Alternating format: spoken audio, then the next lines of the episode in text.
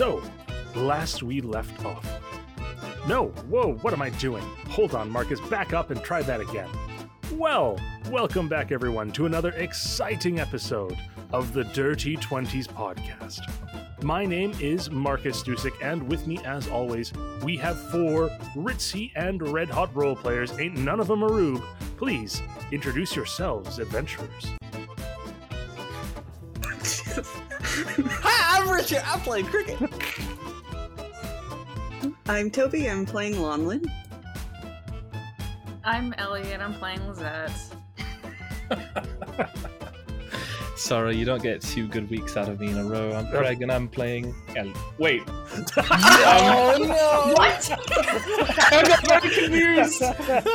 I'm so confused. Are we playing play player characters? I'm, now? Like- I'm Craig and I'm I'm playing Hi, I'm Richard. I'm playing Marcus now.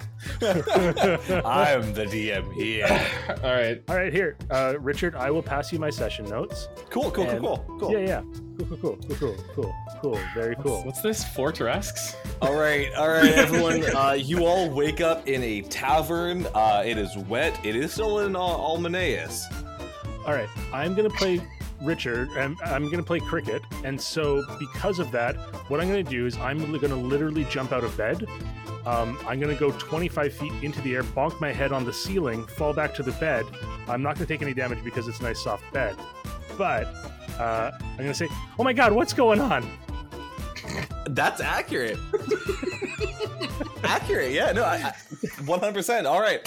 Uh, our- a- as cr- Cricket w- wakes up like this, you all notice that you are chained to your beds and a guard walks in. Uh, I don't know if we're actually doing this. I can stop now.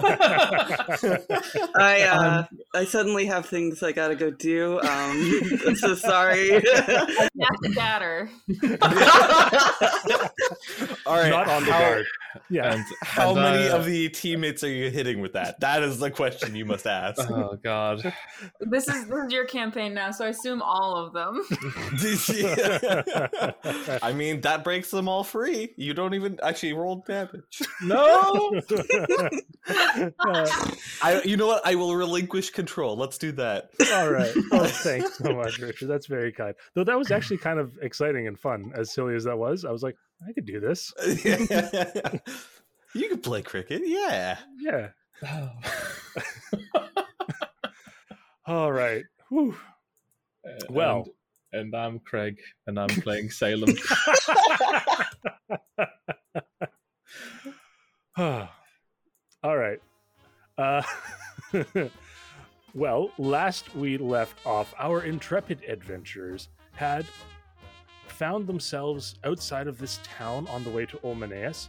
Lonlin reconvened with them, and as they just began to say hello to each other again, two portals ripped themselves into existence in the air. One, a silver dragon pulled herself through, and the second one, a wheelchaired Aloysius MacGuffin, rolled in, both of them ready for a fight, but seeing no threat.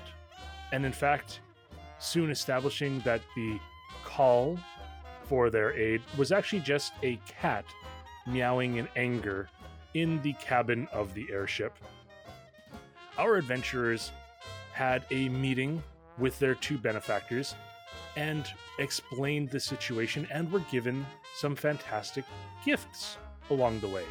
They were given caps of water breathing that they might all go under the waters uh, in the Olmaneus Lake, and they were each given an item unique to them from Argentina's Hoard on loan, but indefinite loan until they should happen to pass from this mortal coil. Cricket got cricket legs, uh, little uh, greaves that go on top of his pants uh, that form cricket sounds and increase his jump distance even more. Salem got a motorcycle, well, a magicycle rather, that transforms into a motorcycle. Lisette got a rod of the Pact Keeper, and Lonlin got a fantastic set of instant tanning, uh, a literal bronzer that acts as a set of armor that is always on, but does not impose disadvantage, and you can sleep in that armor without any sort of penalty to exhaustion. And then they had their ship repaired and they moved off in order to go to the Lake of Olmaneus uh, and stop the churlish gnome. A quick stopover in Olmaneus itself first, wherein Lisette took another visit to the archives in order to try to gain more insight into the magic that had been granted to the churlish gnome. But making an accidental amount of noise was set upon by two silent ones, managing to just barely make it away. Lisette exited the archives with two pieces of information gained. One, that she can now control how long she spends in the archives, and two, she knows the spell, the way, or the Warden of the Ways, which is how the churlish gnome was able to ride upon the back of his blue slad and, well, essentially create a wormhole shortcut. And returning back to her companions, we pick up our adventure. What would you guys like to do? Well, I think we've got a appointment to keep. Uh, uh, were we gonna go talk to uh, Johnny the Marid at all? I mean, if we can find him fast enough, absolutely. But I don't know. I suppose we can give it a shot. He might be in town. Oh, actually, does anyone remember something that uh, can? Okay, more of a DM question. Can Lonlin remember anything specific that he had on him? Ooh, I would say this would be a uh, a history check for Lonlin. Damn. Okay. Uh, so good at that. Oh, okay. That's an 18. That's not bad. oh, that's pretty good, Lonlin. Uh, yeah. Uh, you, rec- you like you remember kind of the general stuff. He was wearing um, like a, a a suit that was part of his ethereal body because the kind of pant legs just became the mist of his genie form. Um, but I think the thing that you really recognize and remember was a specific handkerchief that was in the breast pocket of his uh, suit, and it had like um, quite a lovely monogrammed uh, JTM in the corner. Ooh, okay. So Lonlin is going to pull out a forked twig and just sort of hold it in front of her and just kind of start kind of spinning in a slow, awkward circle as she he tells the story of this handkerchief and she's going to cast locate object. Okay, amazing. Uh, you cast locate object. What is the range on locate object? It is a thousand feet, I believe. All right. Can you just roll me a luck check, please? Okie dokie. uh, that's a two. That's a two.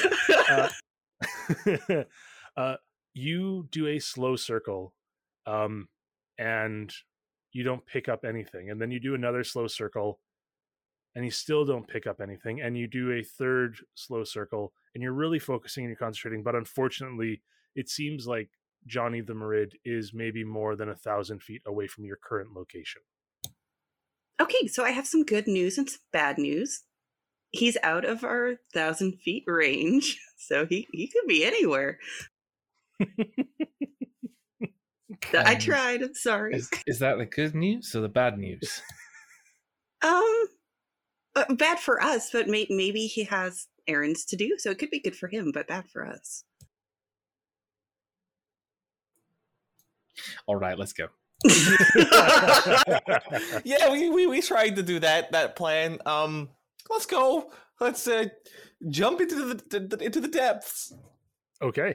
Uh, so, uh, Olmaneus Lake is a very large lake.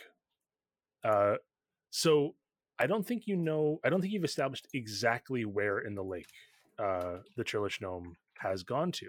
All you know is that it is in the lake somewhere. So, how are you going to go about and uh, find this person?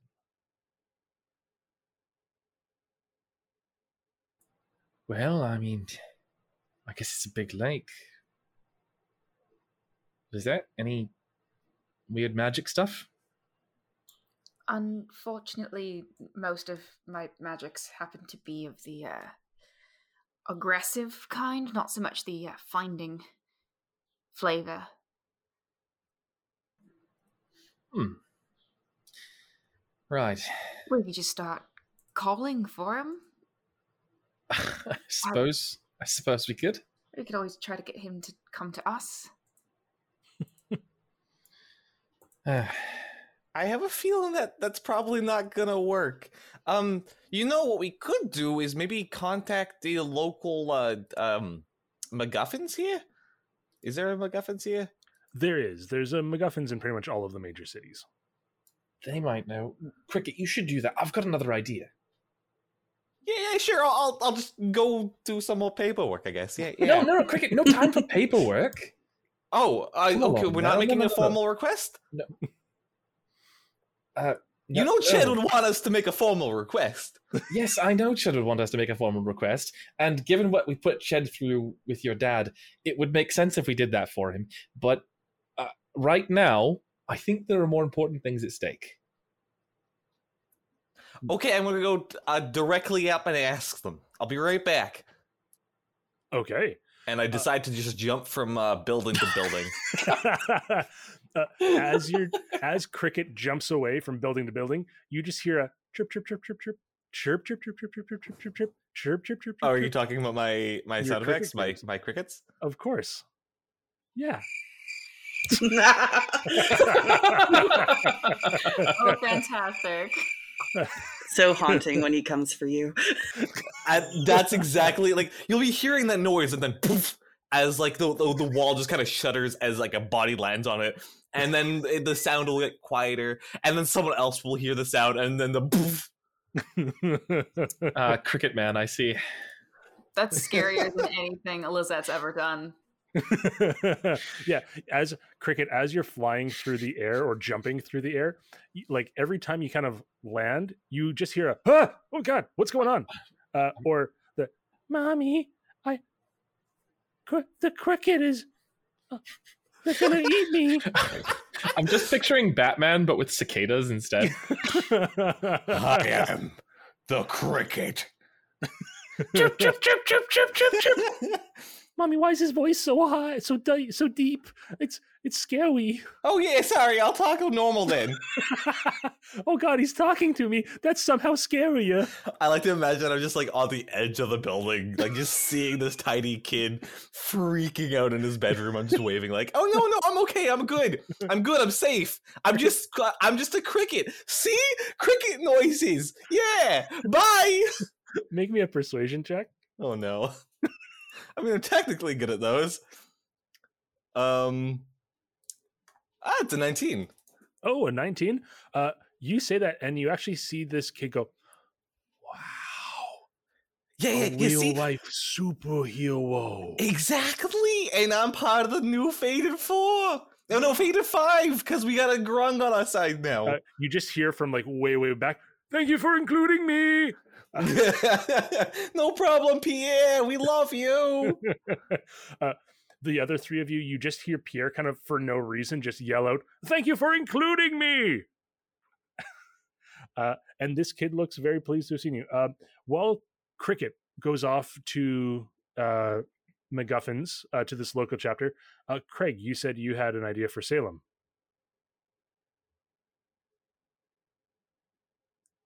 You might be muted. Yes, I was. Thank you. I was You're too welcome. busy laughing.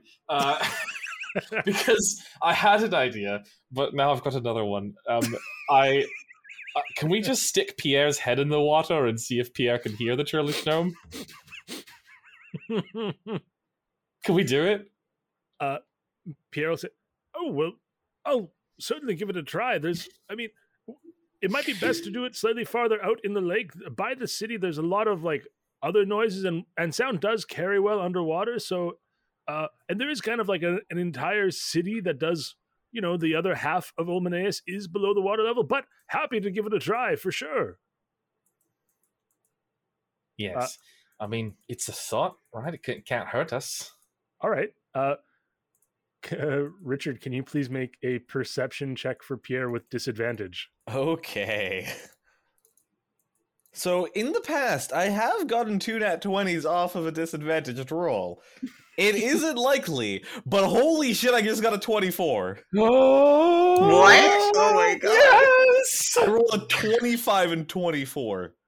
Salem didn't want this plan to work, but they're glad that it did. My God. Okay.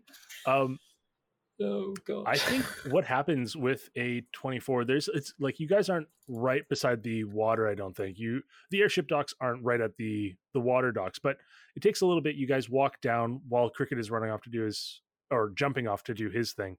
Uh Pierre sticks his head below the water, uh, and he just kind of pauses there for a moment. And in someone who wasn't amphibious, his head, like his head being underwater for that long, would be a very like worrying thing. Uh, but Pierre seems perfectly calm, and you see actually that his big grung eyes close so he can better focus on hearing. And after about two minutes, uh, he pops his head up out of the water and says, "Oh, well, interesting. Um, I did hear some of the some conversation that seems of of interest.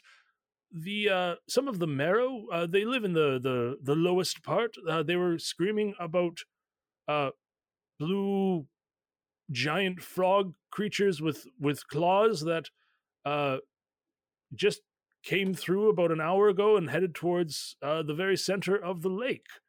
Uh, but the so that's a thing. But the other thing I heard, um, I, I heard the the refrain of Elfish Presley about uh, maybe 700, 800 feet below the surface. Johnny might be there. Is is all I can think of. Or we can head right out towards the center of the lake, as the the merrow were kind of hinting at. Well, I mean, that's. Lonlin, Lizette, what, what do you think? Uh, Lonlin, how long does uh, locate object last? Uh, hmm, I think. Oh, 10 minutes. Holy shit. All right. Uh, 10 minutes. As you guys kind of get to the water level, um, and Pierre pops his head back up and mentions this, you kind of remember that you still have locate objects up, and you focus on it again, and you get a ping about 900 feet away. Oh, I have good news. He's roughly, if I had to quantify it into numbers, I would say he's maybe 900 feet away from us.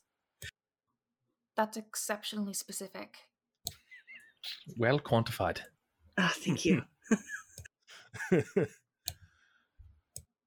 right. Okay. Um. So, do we go down below, or uh, I guess we should probably wait for cricket. Or do we just leave? Should I just run and catch him and find him? go, go find him. Yeah, go find him. Let him know uh, we've got a lead. Uh, but um, getting him to tell MacGuffins isn't a bad thing either. Let him do that first. Uh, you see, Pierre had kind of like started running off as you said that, came back at, like as you were like, "Oh, tell him this," and then started running away, and then he came back again. Uh, and then like there's this moment after you say that where he just kind of looks at you. Um, oh, sorry, that's it. Okay, bye. Uh, and then poof, runs away at speed, uh, running incredibly quickly, jumping kind of like almost an imitation of cricket, but instead of like cricket noises, there's just like a little bit of slight squelchiness um, as he kind of lands on the ground uh, and jumps over top of people and goes incredibly quickly and is gone in way less time than you think he should be able to be gone. Oh, he's so adorable. Look at him go. Thank you very much. Uh, perfect. Uh, Cricket, after about two minutes of jumping, you manage to get to MacGuffins. Um, and as you arrive, is there anything in particular you'd like to do, or you just want to? Yeah, I mean, there's a receptionist, uh, just a uh, fairly large, fairly out of shape um, person who looks like they have kind of spent a lot of time behind a desk. Um, he is a oh, let's say he's a halfling. Um, and you see he's got like three lunch pails stacked right beside his desk. Uh, and one is labeled breakfast, one is labeled second breakfast, one is labeled lunch. Uh, and you see that there's an open one on his desk that just is labeled snacks. uh, uh, he- hello there. Uh, my name is Cricket. Uh, I, I, w- I am requesting aid on a world-ending mission. Oh, right you are then. So, uh, your name is Cricket, and uh, are you a member of the populace, or are you a member of uh, maybe a different chapter of MacGuffins? Uh, we have different forms for each. Um, I'm a part of the Fated Five. no, you're not. No, the Fated Five are Aloysius G. MacGuffin and Didn't his say the new Fated Five. Sorry, I, I, I corrected myself. Um, Oh. anyway, we're trying to find the fog here. Uh, and apparently there's been a lot of splishing and splashing in this l- uh, little lake over here. Have you had any details regarding um a lot of angry frogs? Like um frogs with claws that are red. right. Uh, are you saying that the uh that the Grung are in up uprising? No, no, revolt? no. The, the, the grung are great. We actually Oh, have a Grung. Pierre is wonderful. Uh, as you say this, the door slams open, uh, and Pierre is at your side. Ah, oh my God, Pierre! Oh, how's it going? It's going very well, thank you. Um, just, ooh, I think we might have a lead, but please continue doing what you're doing. Uh, this is apparently important too. Just letting you know. Uh, okay. Um, we're off to see the fog year. Just be aware that things might explode soon. Have a great rest of your day. Where are we going, Pierre? Sorry, excuse me. Um, sorry, did you say things might? Oh, sorry, that's Pierre's voice. Uh, right. Uh, excuse me. Did you say that things might explode? I don't know. I don't know really understand the power of the fog year, nor do I understand the power of the churlish gnome. Okay, both of these things that you're saying, I didn't have any idea what they mean. Uh, and sorry, can you spell that? Is it Foggier, like F O G G I E R, or like what are you saying? Oh, the saying? fog year, right? The fog year? F A H? No, um, F A R uh, G E A R. Oh, right, the Fargir. Yeah, yeah, that that that's it. Uh, anyway, I probably shouldn't be holding up my teammates any longer than I am right now. Um, have a good so- rest of your day and Okay, so enjoy you- your snacks. Right, so you don't actually okay, you don't actually need any help, just giving us information. Got it. Yeah, Thank yeah, you. apparently not now because my team's got a lead. You know the new Fated Five. Um, Pierre, let's go. This is a member of the Fated Five, by the way. Pierre stands up, gives the other guy a little bit of a salute, and then runs off with you and leads you back to your companions. Uh, because of like Cricket's jumping ability and Pierre's just ridiculous speed, he's only gone from the other three of you for about three minutes before Oh. he returns. Okay. Jesus, that was guys? yeah, what can I say? I I uh I like the jump. I gathered as much. That's quite impressive, actually. Alarmingly so. Um, shall we? Yeah, I've got no idea where we're going. About 900 feet Lonlin's in got this compass. direction. That's slightly specific. Yeah. Just follow Lonlin's twig. Okay, let's go. Excellent. Uh, yeah, and you all have caps of water breathing, so you can all essentially like as you kind of put your cap on and activate it again, that bubble surrounds you, uh, like like the one that happens when you guys go to the uh, to the amusement park here in Olmaneus.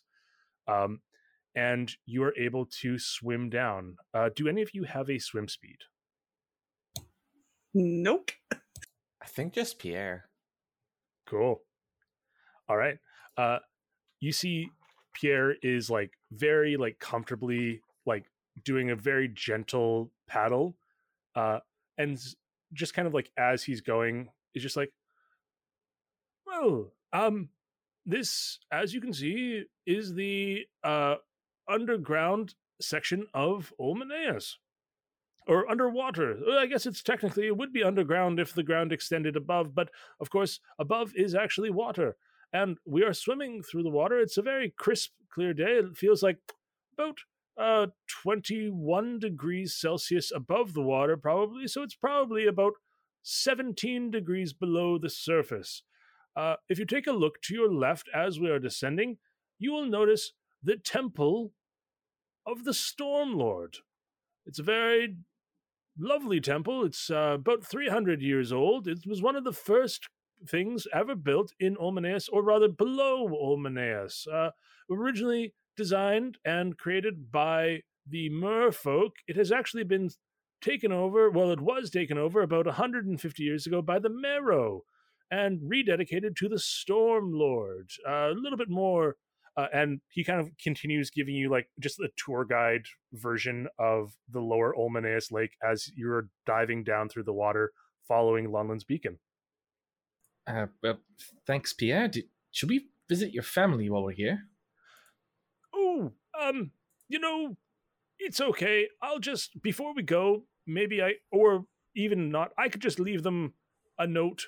Um, it's fine. Like, you know, we're we're grown from eggs, so we have like a clutch and we we grow up with people or grung, but we're not like very attached to family, but I do send almost all of my earnings of 1 gold per week uh back home to them.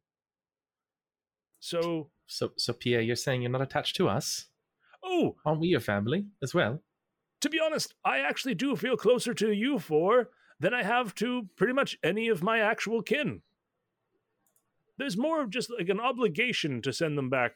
Uh, we are raised communally, so you know, benefit one benefits them all. But um, I actually do feel like, frankly, you've given me many more experiences and near-death experiences, and frankly, that makes me feel a lot closer to all of you.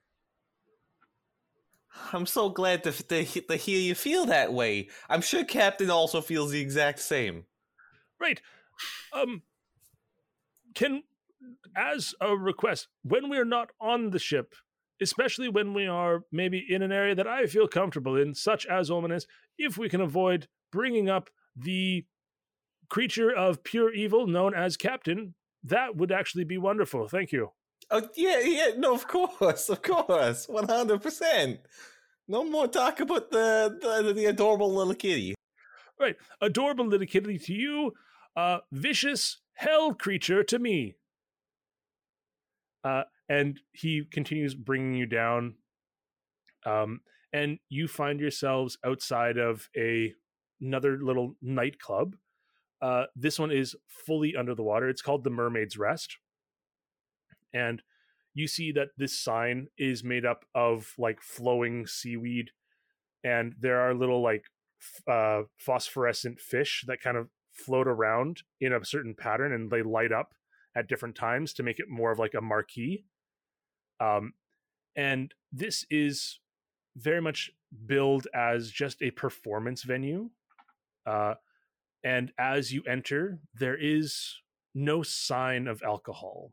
Uh, there is uh, there is what it looks like a bar, but you see that it's got a couple of um, well, I was going to say coffee machines, but how do those work underground underwater? Oh well, they've got magical coffee machines, um, and they've got like kelp forests, and uh, they've got just a few, uh, yeah, like almost like coffee house kind of situation, but underwater. And uh, as you are kind of swinging, swimming through the door, uh, Lonlin, you feel that your uh, your locate object spell is going pretty crazy. Like you're probably about like 15 feet away from these people. Uh, as the doors open, you just hear a, well, this one goes out to all the ladies out there. Uh, and you hear Elfish Presley again, uh, kind of begin singing, Well, don't you step on my blue fade fins. Uh, and he begins singing his hit song, uh, Blue Suede Fins. Uh, and you see Elfish on the bar or on the the stage, and you see in the front there the in uh sorry just blanked on the word you can't miss this form uh unmissable that's the term out the unmissable form of johnny the marid Excuse me, pardon me. This Lonlin's just gonna start making our way through the crowd towards the Marid. amazing. Uh as uh Lonlin as you begin making your way through um there's a slight pause uh from elfish presley's singing and uh you just hear him say well i never i'm sorry everyone for uh interrupting the song but one of the most beautiful women i've ever seen just walked in or swam in as the case may be. Everyone Lonlin, Iron Voice, in the house. I feel like I need to change up my sp- my speed a little bit. Uh, and he uh, begins singing, "Return to sender, address unknown, no such number. Lonlin, you're my girl." Who what now? Apparently, Lonlin is just friends with all of the the popular singers. Yeah, the singers have quite a thing for her, it seems. uh, and Elfish like continues singing, um, and like is like kind of as you had er- initially arrived, he was doing kind of like a fairly laid back performance, but now he's like seeming to like really give it. And the crowd here seems really energized by it, and people start turning to look at you, uh, and like as you kind of are making your way towards the stage because he's singing about you, Lonlin, the crowd like swims off to the side and people part. Uh and you just hear like, oh, Elfish has a has a thing for uh for air breathers. Interesting. That's so that's so weird. I I wouldn't have I would never have expected that, but well, good for him. no, no, no, it's okay. Just like, just, just come, come, come, come with me, please. This is so awkward. You hear that? Lonlin wants you to come with her. Lonlin, were you saying that to uh, Johnny or to Elfish?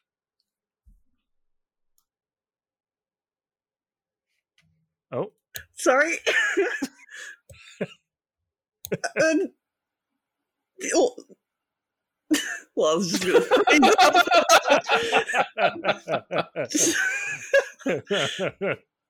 uh, and uh, yeah, Johnny continues singing, is like fully looking at you, Lonlin, um, and then looks over at the rest of the party and sends a wink towards each of you, um, and kind of lingers for a moment on Salem as well. And you see a, a little bit of a a thought just cross Elfish's eyes as he looks at Salem. Uh, and Johnny has now very clearly seen you as well and says, "Oh, oh, oh, uh, welcome. Uh, good to see you back. I, I, I assume you, you were successful in Bleakspire then." Fortunately, yes. Um, do you have a moment where we can talk privately? You know, Hmm. not with everyone listening and you know watching. You know. Mm, uh, Johnny um, kind of looks at you, um, says, "Oh, uh, well, of of course. Uh, I mean, it's not every day that uh, that Elfish serenades.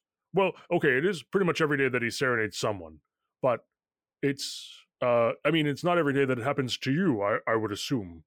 So, but of, of course, sure, we can.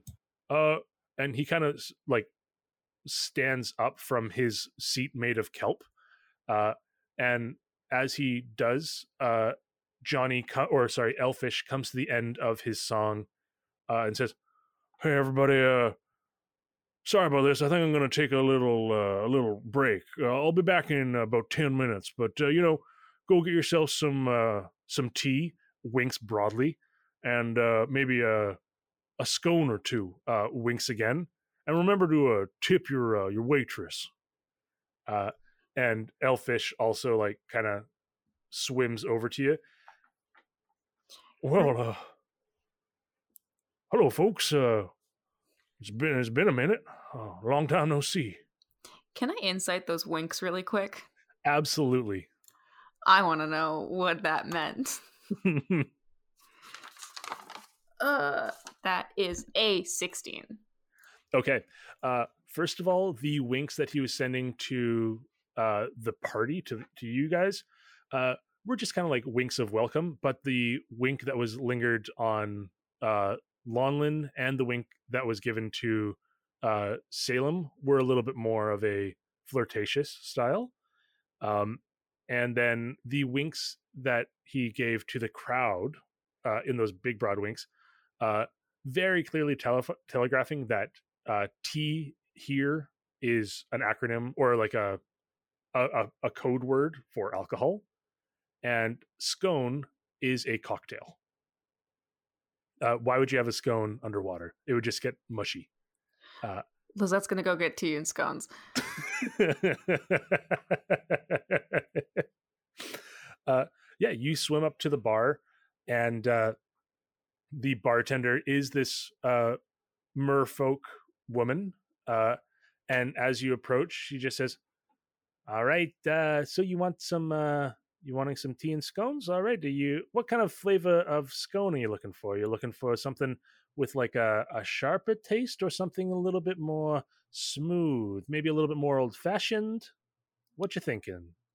I appreciate what you're doing, um, and I will go with a smooth, old-fashioned scone. I will say that your metaphor and your code are a little convoluted. I've never heard of a smooth scone.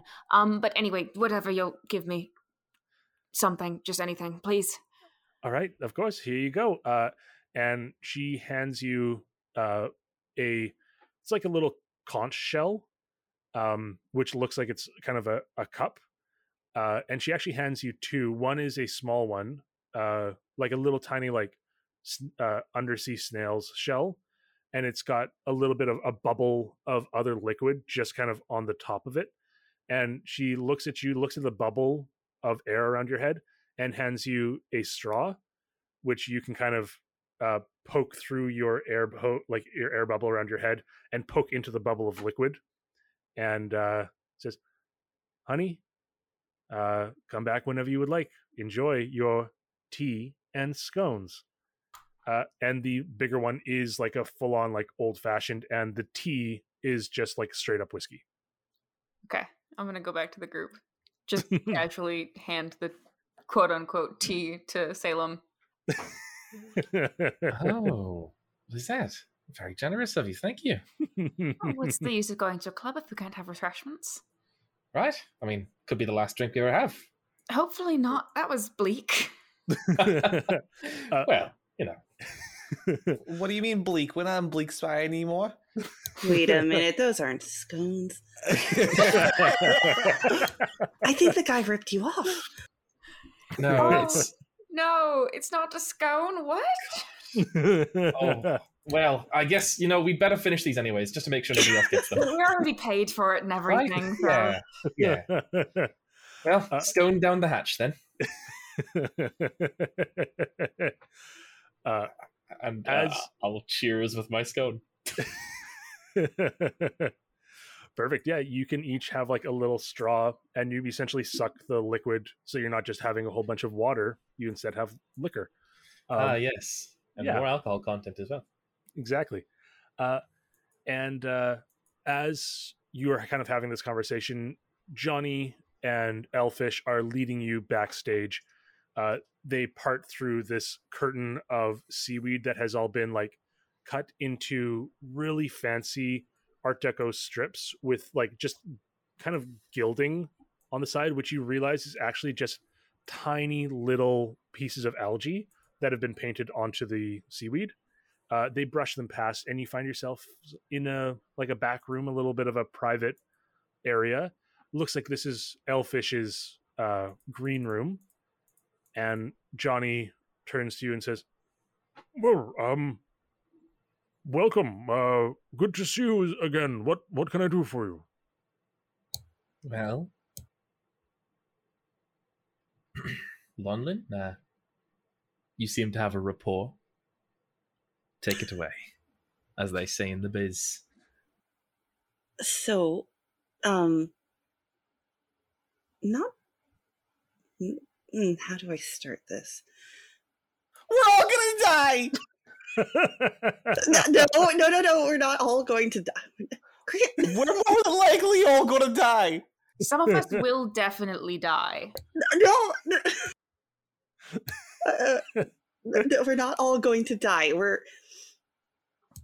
I, I don't know how to fix this. Um, As you kind of fluster, uh, Elfish swims over to you, Lonlin, and just says, "Dame, can I just uh tell you, please? Ever since I, I saw you last, you've always been on my mind, and I, I I know it seems like we hardly know each other, but I just can't help falling in love with you every time I see you. And I just, it's, I gotta tell you, it's now or never. Will you be my girl? Lizette starts making gagging motions. You know what they say, Lonlin only fools rush in. uh, you know, I'm very flattered. You seem like a very lovely singer. Um, but my my heart belongs to another, and I it would not be right for me to, you know. Ooh, Oh, make me a deception check. Okay. or or a Oh. persuasion. It's up to you. Oh. Whichever you're if you're telling the truth, it's up to you. Uh, that's a sixteen. Okay. But do we Uh, know if it's persuasion or deception? Y- That- you don't know. Can I make an insight check to find out if it's persuasion and deception? I would allow you to make an insight check. You have to beat the, Yes. The 16. Worth it. Uh, I've got a 16.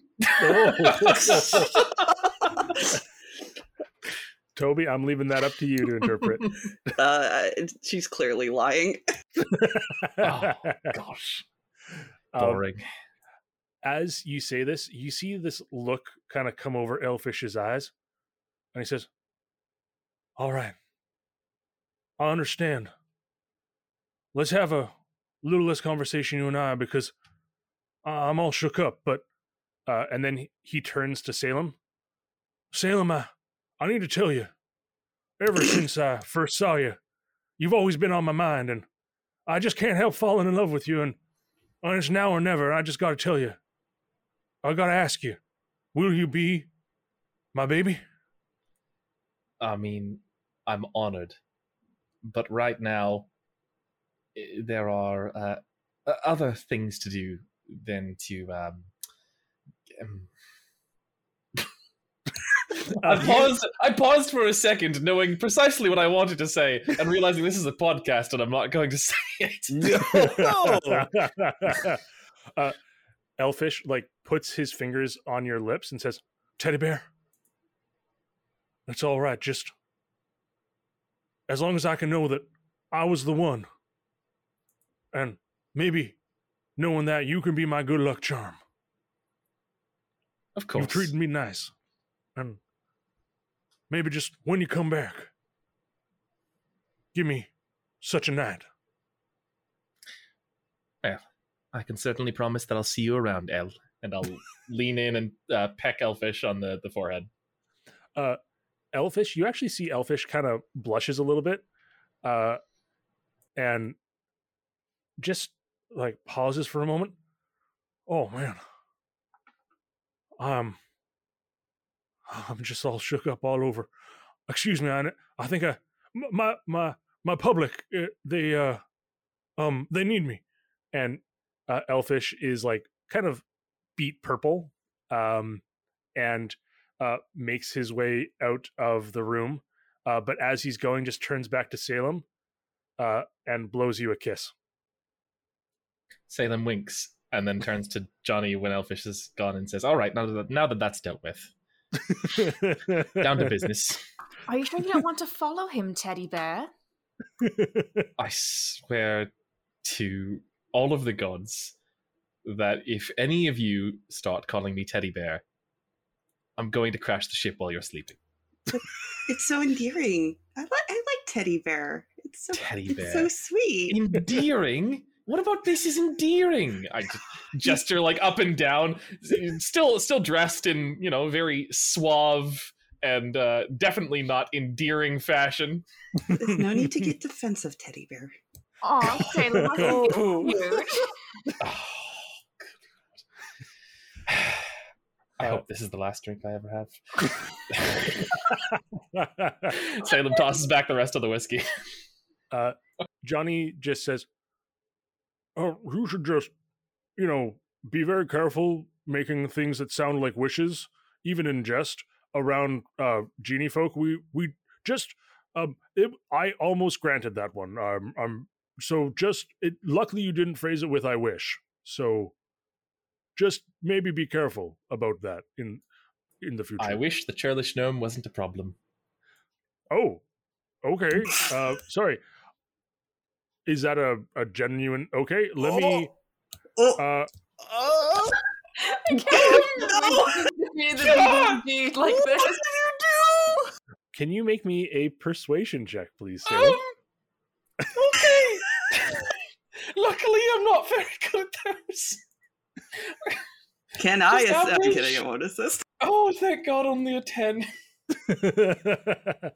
uh, he kind of looks at you and says, "Hmm, "I feel like maybe your your heart's not really in that one, but um, maybe maybe give me a little bit more context, and I can help you out. I feel like, frankly, I don't know who the churlish gnome is, and I would just probably I I would do my best, but it's um." all right, all right. Uh, we we got a, a fun little situation for you here.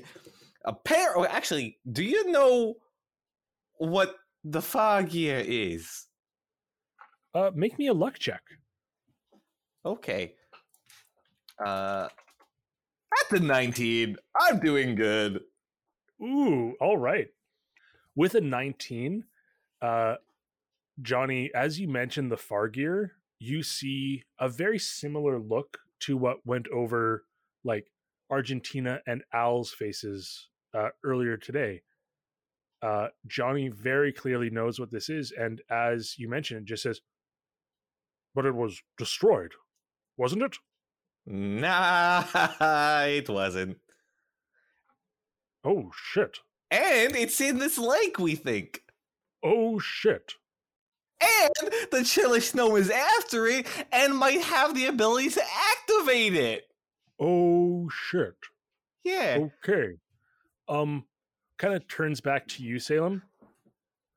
Uh I could definitely give that a try. That wish. I I mean, it's a little bit wishy-washy. It probably won't work exactly, but I could de- that sounds like maybe it's important. Uh, I mean, it was mostly made in jest, but. Well, shit, I. What do the rest of you think? I maybe if you rephrased it uh, just a little bit, just so if there are other churlish gnomes in the world, they won't, they won't, their lives won't be ruined. Yeah, from um my college experience uh, uh, up at Bardic College, um, they actually do have a bit of a uh, um a small disclaimer. It, it's not not many actual people take it as a, a full credit, but like I took it. So, uh, um, anyway, wishes are kind of finicky here. So, by saying that, it might not be a problem for us anymore. Meaning, we could be dead. Wishes are scary. Yes. Um I I can do my best, but I I make no promises as to the outcome of your wishes. I just cast them as you say them. So All right. Uh,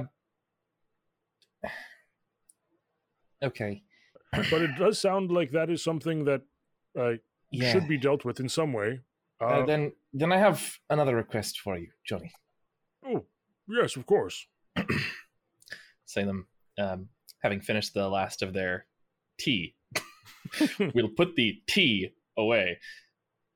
and uh, lean in close to Johnny uh, to, to speak quietly so that the rest of the party can't hear.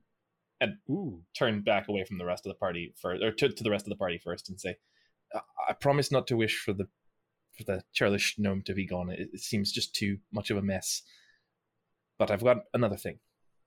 So Uh, I would say um, if you like, do you ask for privacy from the group, or are you just going to try Yeah, to be super I'm- sotto voce?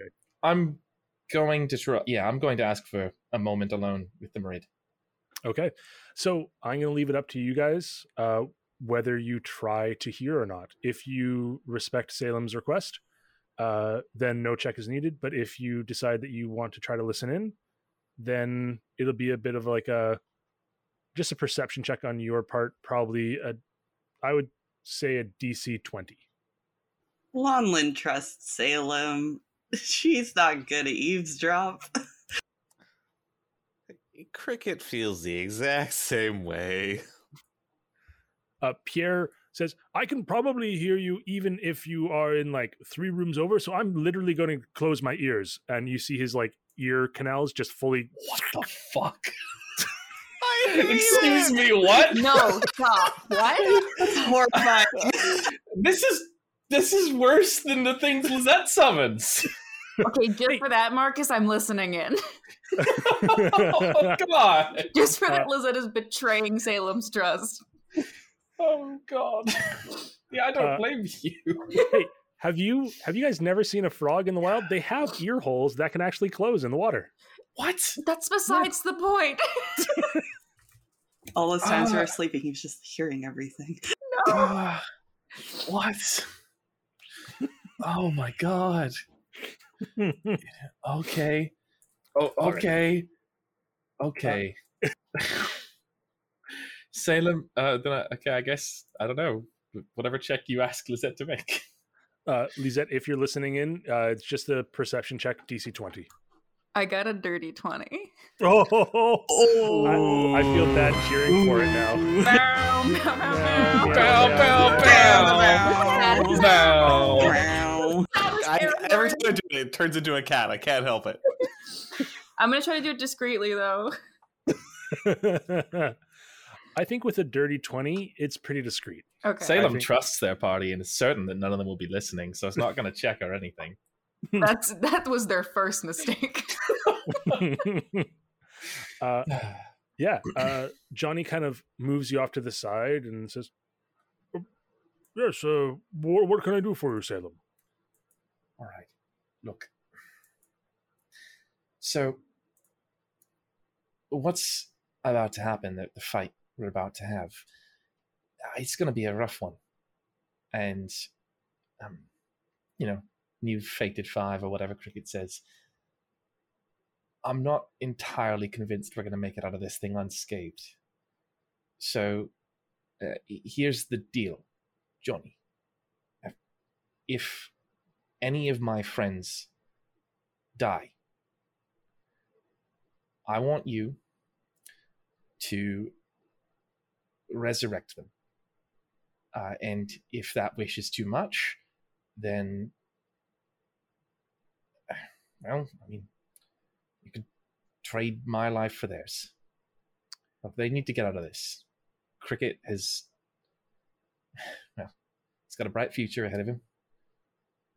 Lord knows that Lizette deserves some time away from the archives. And Lonlin. We're not going to let anything bad happen to her. So, they fall. We trade. Uh, make me a persuasion check. I'm going to spend human determination for advantage. All right. That's assuming I've had a short rest since. Uh, Oh, yeah, you definitely yeah, had a, a cool. short rest for sure. Then I've got a 17. A 17.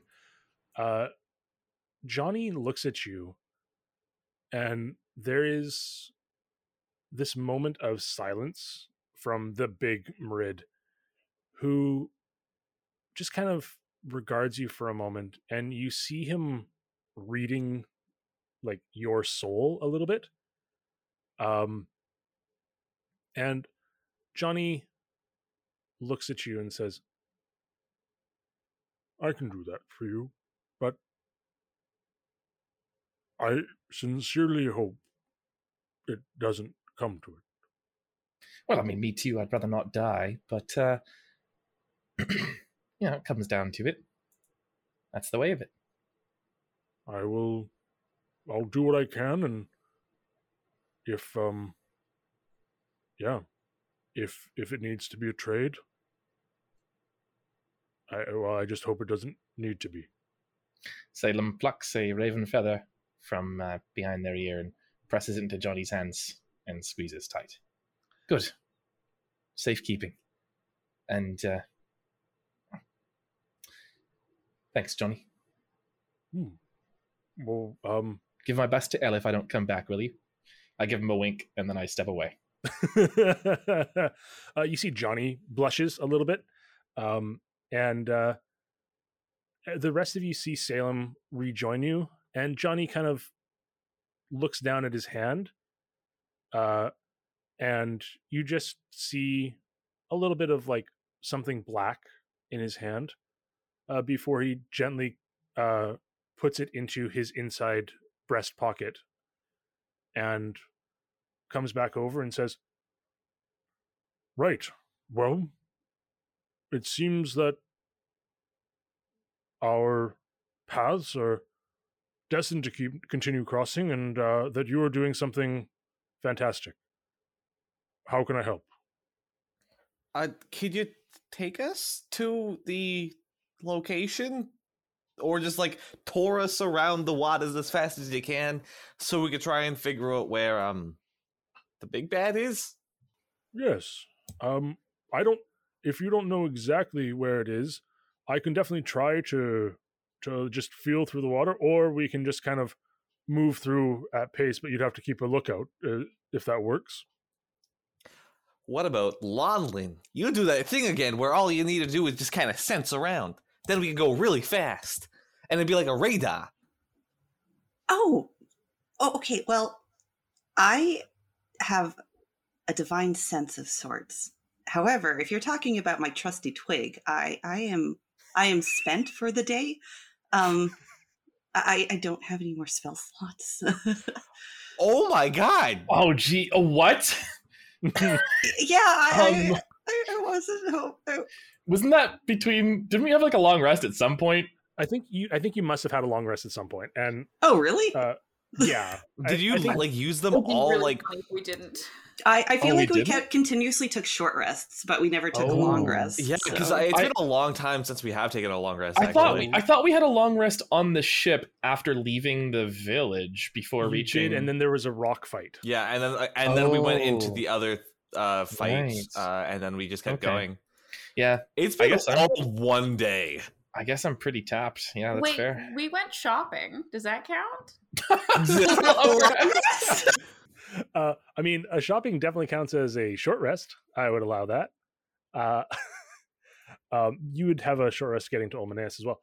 Um, I think uh, as you kind of say that you're tapped, uh, Johnny looks at all of you again and says, "Well, um, I might be able to do something for that."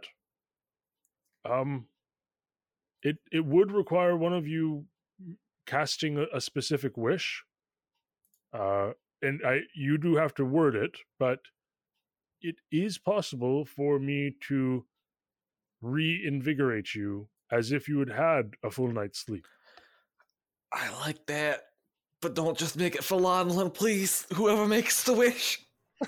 I've made mine already. It's got to be somebody else.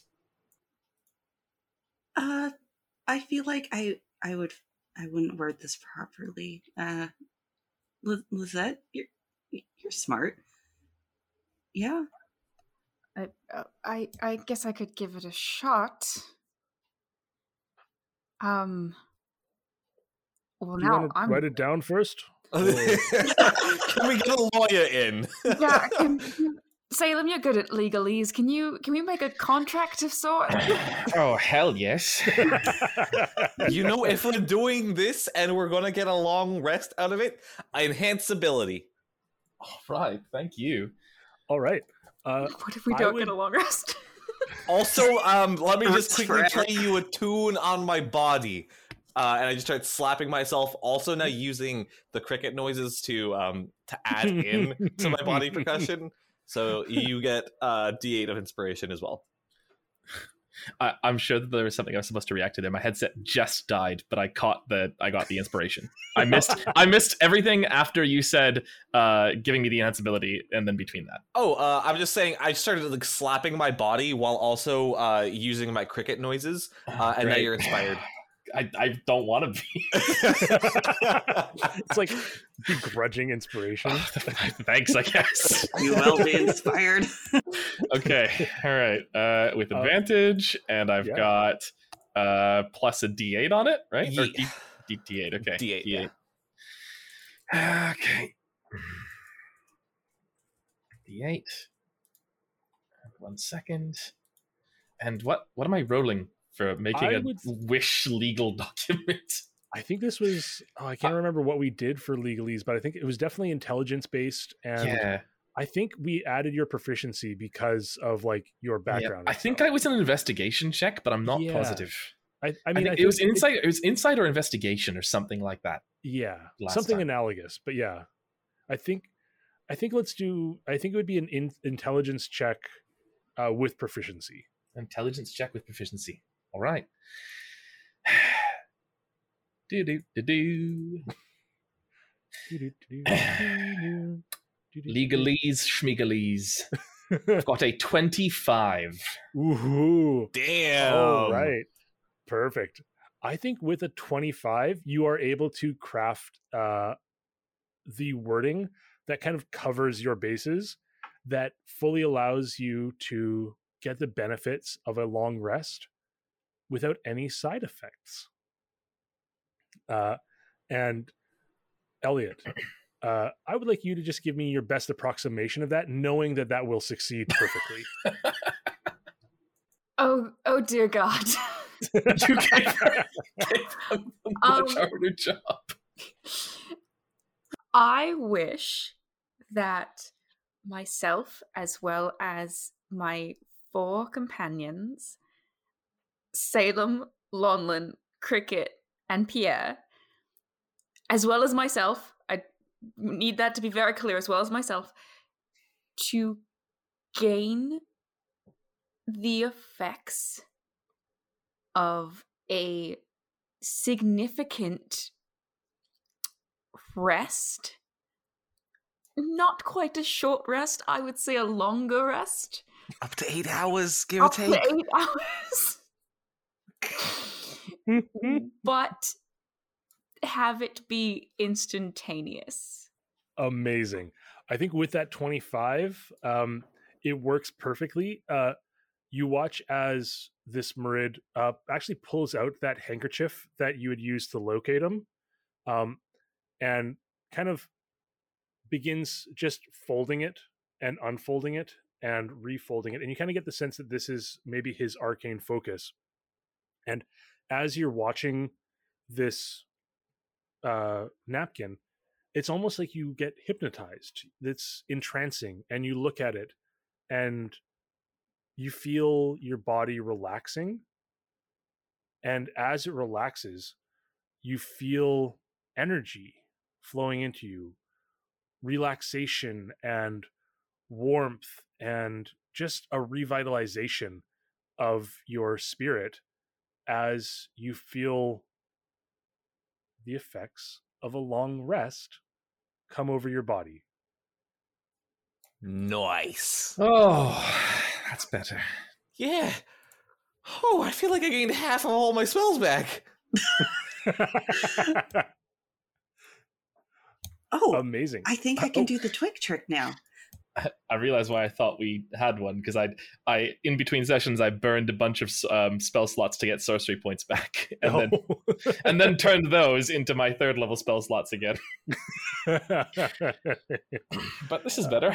the dance the dance um excellent uh yeah with locate object and johnny the marid being willing to transport you at speed um i'm gonna say you're gonna have advantage uh on a dc 15 perception check um and i would just like one person to lead it.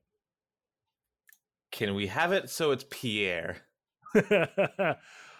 uh i would i would allow pierre i would allow pierre i know i know what you're doing i see it but i would allow it i built that guy for a reason I want that plus 11 advantage. And that's a 29. oh Yeah. Pierre is the most useful member of, out of all of us. We love him. um, as you are like being whisked through the water at tremendous speed, um, Lonlin, you have your locate object up, and you actually have Pierre holding onto your hand so that he can kind of feel the pulls on the twig as you're moving at such incredible speed. Um, and Pierre, uh, after about like seven minutes of flying through the lake, um, you guys are pretty much on the other side of the lake from Olmaneus, but still about 20 kilometers away from shore from shore. Um, and Pierre just says, Stop, stop, it's right here. Um, and you feel that like slowing down of in being in water. Um, and just instantly like as if you're moving at incredible speed through water, but suddenly your propulsion just stops. And with the drag in the water, you come to a stop within about like 30 or 40 feet and uh, you see below you a large shell um, this looks like a big turtle shell it is covered in a whole bunch of spikes and you see uh, that there is seaweed and coral growing on top of the shell and at the base where the head of this creature might once have been you see two beautiful ornate marble doors one of which is partially ajar and uh, pierre points out to you that there are in fact giant scratch marks on the doors as if someone forced the doors open. Uh, and johnny says right. Well um i can only really do so much and i think i kind of need to hold something in reserve. And then looks at salem. I'll be monitoring and um i'll i'll be out here if you need a quick recovery or escape but uh good luck Thank you. Much appreciated, Johnny. Thank you, Johnny. Of course. And uh also sorry that Elfish kind of comes on strong. He kind of has a setting of off or on and he's pretty much always on. So I apologize for that on on his behalf because he won't. Oh, I had partners but like that back in the Republica. It's no problem at all. Good. Good. Uh kind of looks over at Lonlin, raises an eyebrow. You too. Uh, it's fine. It's okay. It, it- I'm not. I'm not judging him for it. Good. Well, um have fun in the carcass of a dragon turtle. Uh and Johnny kind of uh flows away into the water. And I think that is a perfect time for us to take a 5-minute break.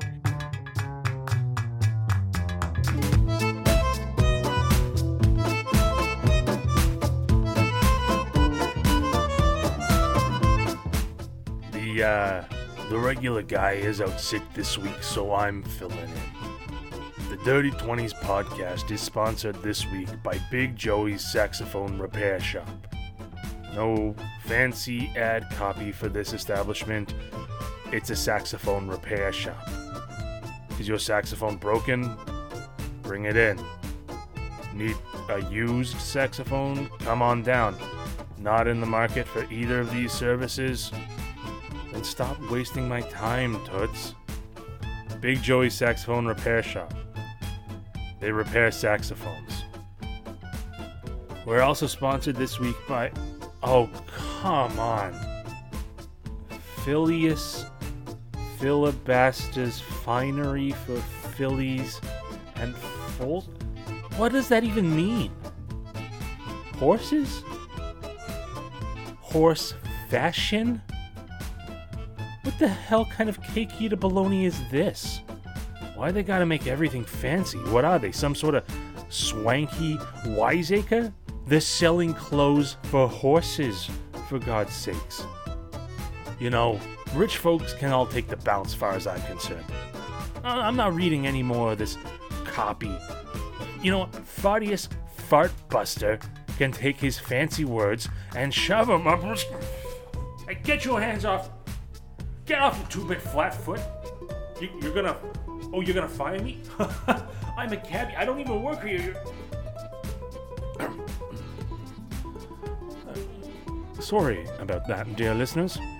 It appears we should vet our new hires more thoroughly. Well, I guess Phileas Filibuster's finery for fillies and foals. It's fashion, but for horses. Back to the show.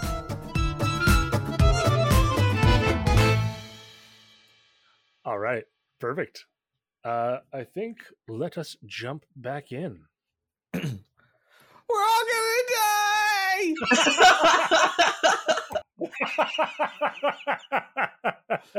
uh, and welcome back from break, everybody. uh, well, um, I mean, Richard sums it up. You're all gonna die. I've made this impossible to win. Uh, ah, no, I haven't. Anyway, who knows? We'll see. Uh, let's see how well I did balancing this. If it becomes anything, you, maybe it doesn't. Anyway, uh, welcome back to the game after the break. Uh, you guys are floating above this old dragon turtle shell that has marble doors where the head would normally arrive or be presented from. Come out of. Marcus, speak words. There's like an hour left of recording and your voice needs to work properly. You need to do words now. Good. Do words good, Marcus. yes. I just I I watched that slow descent into madness and I didn't know how to react to it. I'm just getting into character. Okay. So, yeah. Um so uh do we just walk in through the front eye? I mean, there's a there's a door. It'd be rude not to go through the door, right? Yeah, let's do it. Well, we'll just allow herself to sink in her like very heavy plate. Just Oh my god, I can't jump in this. oh no! I know, I can't use my motorcycle underwater either. But it was worth it. Exactly. How far underwater are we exactly? Like like a thousand feet? Five hundred yeah, feet? It's, it's like 500 to a 1,000 feet, I think. Okay, well one of those is very different. Five hundred feet or a thousand feet? I I Marcus am too dumb to really know the difference, other than the fact that I know that a thousand is darker and more pressure. Uh it is darker down here. So let's say let's split the difference and say 750. Okay, dimension door is slightly worse, but still good. I was wondering. Oh, that's what it is. Okay. Yeah. Right. Anyway, uh so who's gonna go in first? I, I'm gonna go in first. All right. Go for it, Lonlin. I'm just gonna give you a pat on the back. All right. Uh, I'm going to cast False Life, just preemptively. Oh yeah, I'll cast jump. Oh, before we go in, I will cast aid on um, Salem, Cricket, and Lizette. So that's five. Beautiful. Thank you. All right. Uh, and Cricket, just checking, you are actually casting jump. Yeah. All right. I don't think it's concentration. No, no, it's just how does jumping underwater? Yeah, you know we'll what? If if it comes up, it comes up.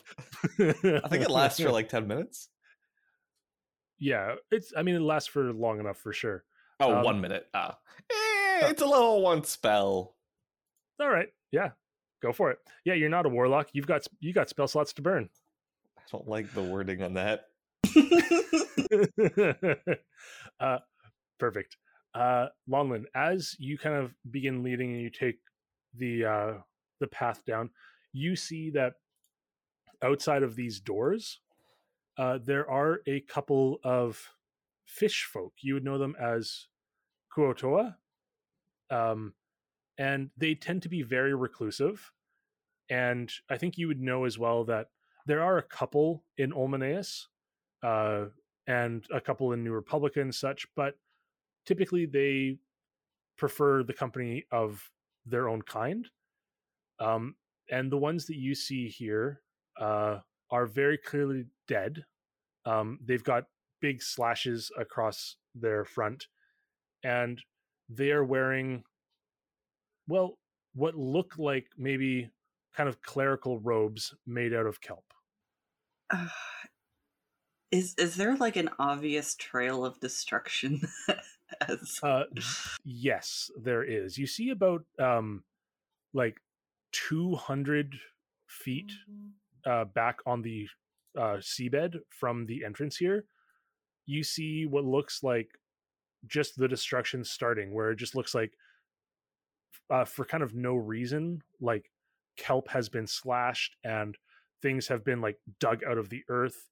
Uh, you see a little bit of uh, a couple other of these kuotoa a little bit closer to that kind of where this originated from and you see yeah these i think you see a total of five bodies uh outside this these doors and you just see yeah claw marks and destruction of the actual marble doors in order to pry them open a little bit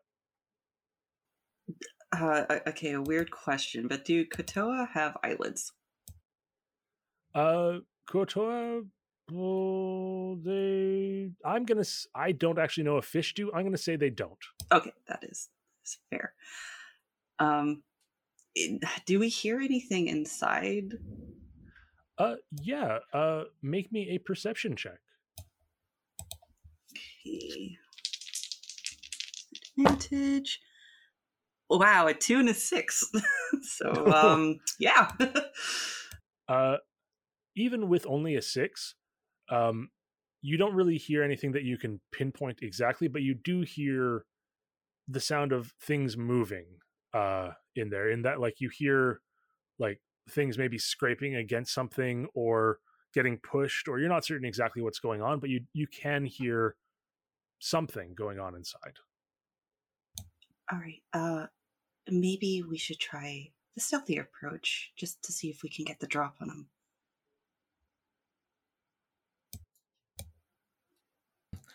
I'm not opposed to that idea. Um, do you want me to try coming in from the uh, a back entrance, if there is a back entrance? Uh, yeah, we, we, I, I mean, yeah, we could go check. Do you? I mean, I could slip around back as well. Quite comfortable in the shadows. I'm just worried about splitting the party. Well, if it's just like the one party that we're versing, if they look at you at the front door, then we jump in from behind. Huh?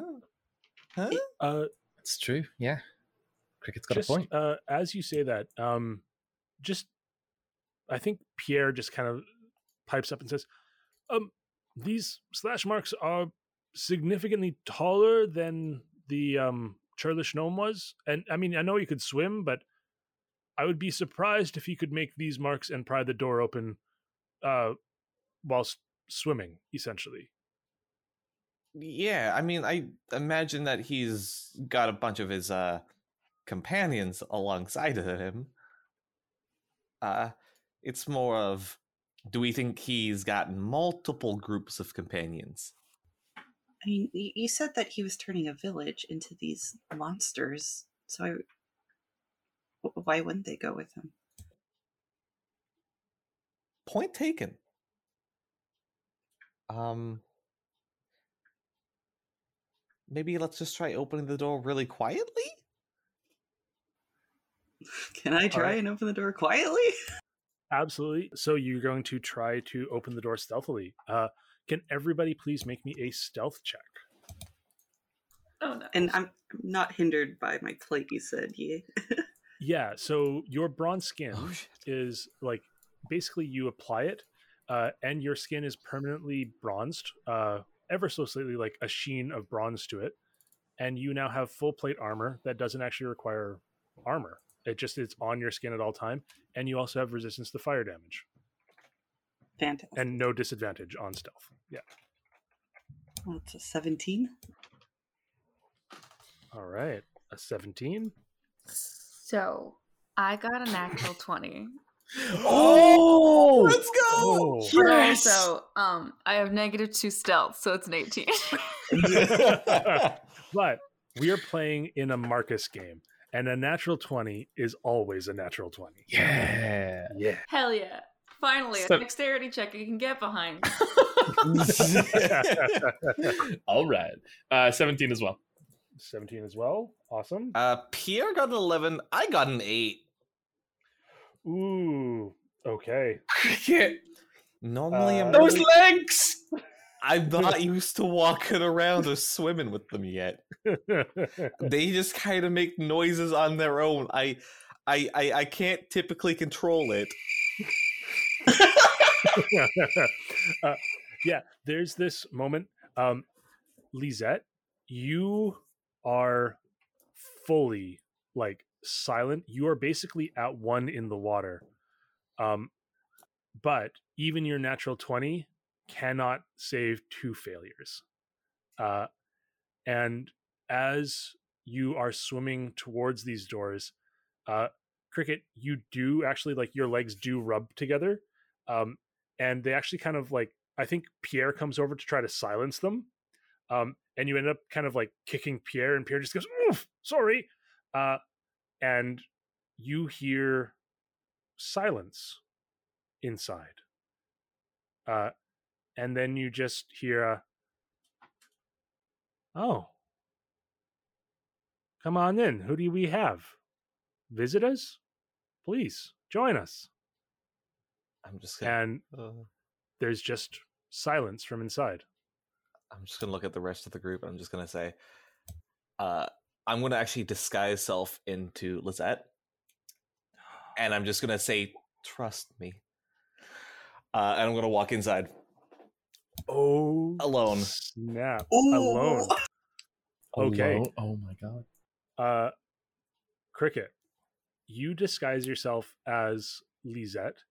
Um, as you come in through this door, the door is wide enough. Actually, like as you kind of are getting closer, you realize it's wide enough for something that probably has like a, I don't know, like a five foot shoulder span, um, to come through. You see that there are scratch marks on it. There are a bunch of chips on the door, and you see the interior of this shell has been covered in mosaics of multiple different colored uh, iridescent shells. And you see that the mosaic is forming these images of um, mostly ocean life and waves, but also there's very clearly a deity that is being represented here. Uh, and you see that this deity is bestowing upon uh, representations of Kuotoa a machine, some sort of item. Uh, it is like mechanical. You can see that it is brass and it's kind of shaped ever so slightly like a crab. And as you come in, you see that underneath this domed ceiling, you see a altar in at the far end and this altar is about 40 feet around and you see it's made of another smaller shell um, and on top of this altar there is a machine a machine that is covered in seaweed and barnacles and looks, for all intents and purposes, like it's been down here for decades, if not longer.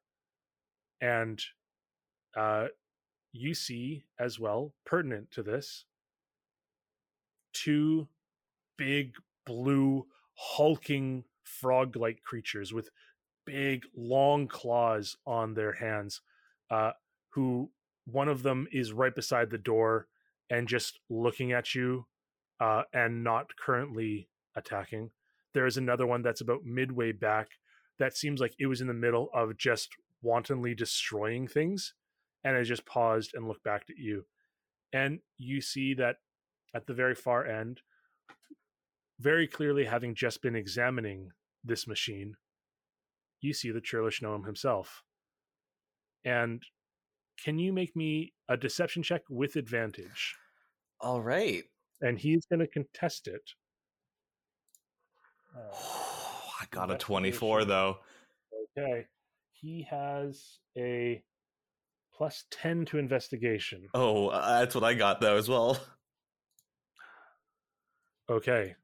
Uh, the churlish gnome looks at you and says, "Oh, hello. Nice to uh, see you again. You're the uh, you're the jumping one, right?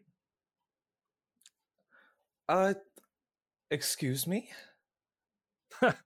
oh, that's no, that's good. That's uh, yeah. All right, yeah. Let's let's do this. Let's let's pretend. I I can I can uh, I can talk to you, Lizette. well, you're quite entertaining at least. So, regardless, nice frogs you've got there.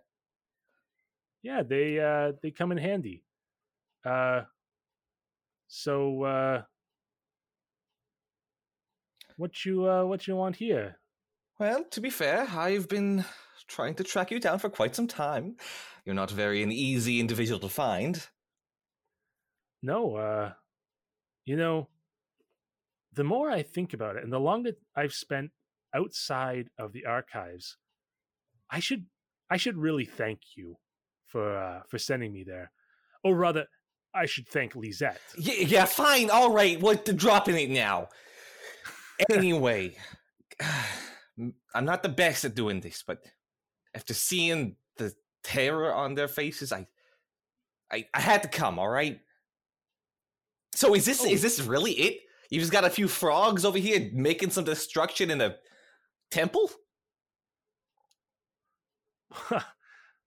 I mean, yeah. What else? Uh, what were you expecting? Like I'd have an army or something? No, I'm, I'm, I'm working on my own, and I got a couple of companions that have uh, joined me. What? Uh, what were you expecting? Eh, to be honest, the destruction you had at that last village, uh, personally, we all thought there was going to be a lot more of you. Uh, sorry, just a cl- clar- clarification because brain overwhelmed. Yeah. Uh, there was only the two frogs, right? There are only the two frogs that you can see. Perfect.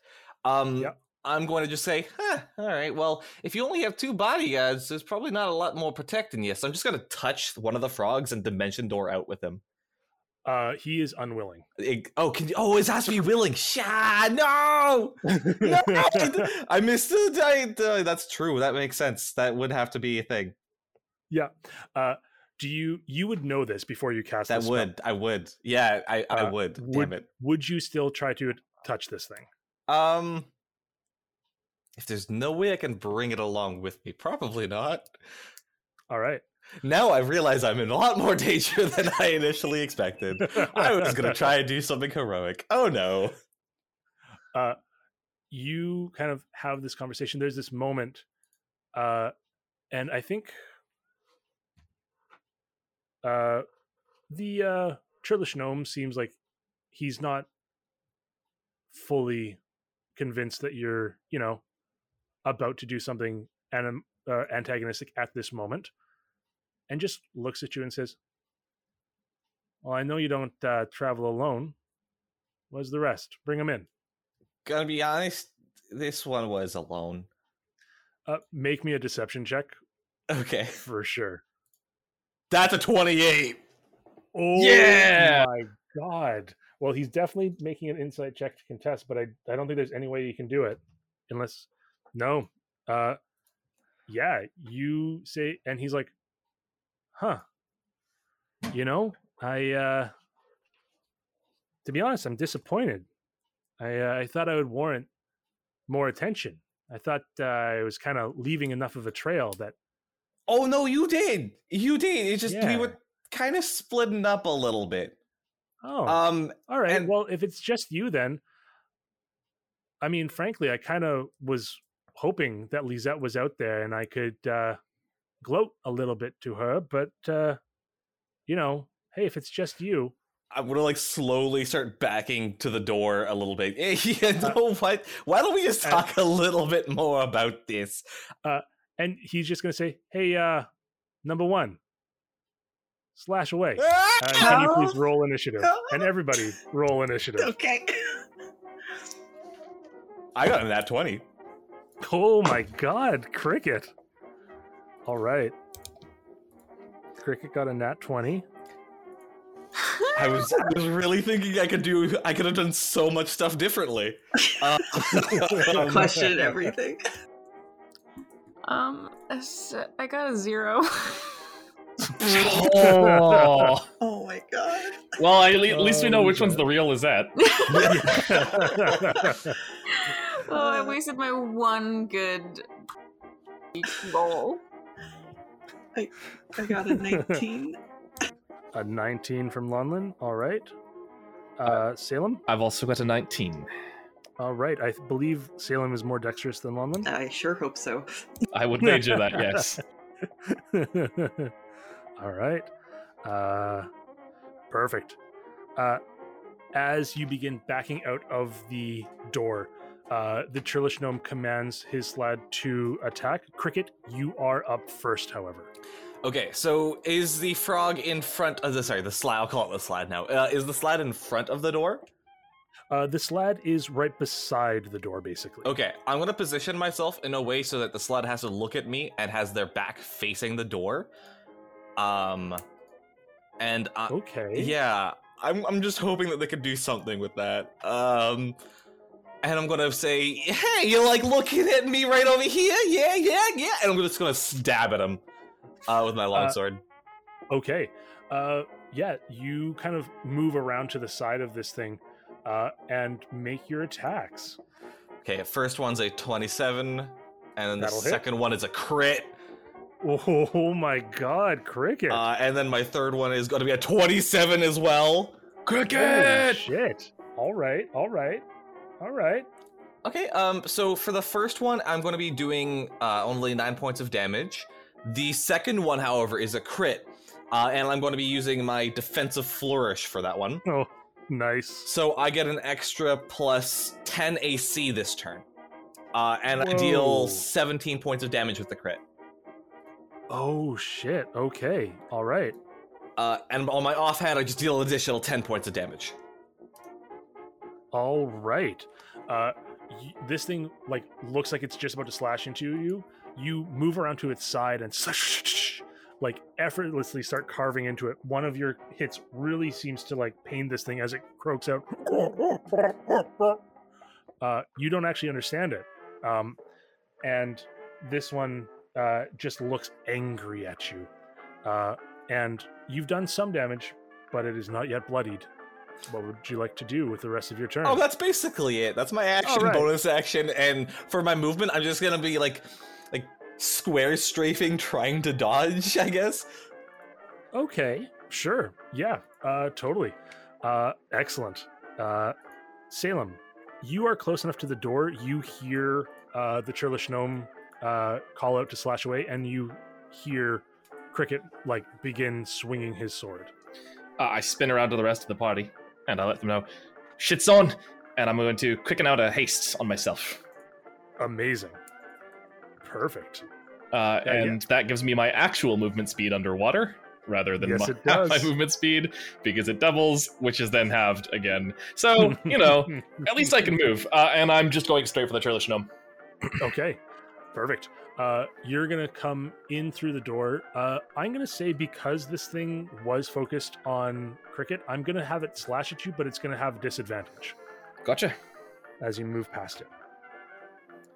Uh, that is a 14 on the die and a 13 on the die, uh, plus eight, so 21 to hit. With haste? Oh, hell, even with haste, that is my AC. Okay. All right.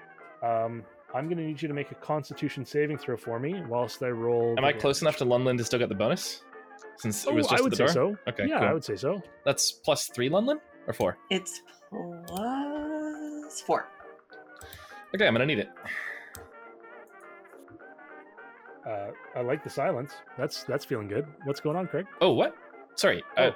I, I I was just standing there. Sorry, how much damage did you hit me for? Oh, sorry. Um, I, I was I was waiting for you to tell me the damage. I was just Oh, needing to know I how see. much for my Sorry. con save for concentration. That's all.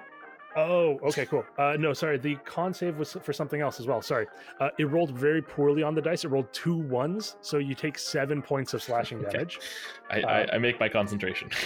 Okay, uh, and then there's a con save uh, for an effect from this thing. okay. Grody.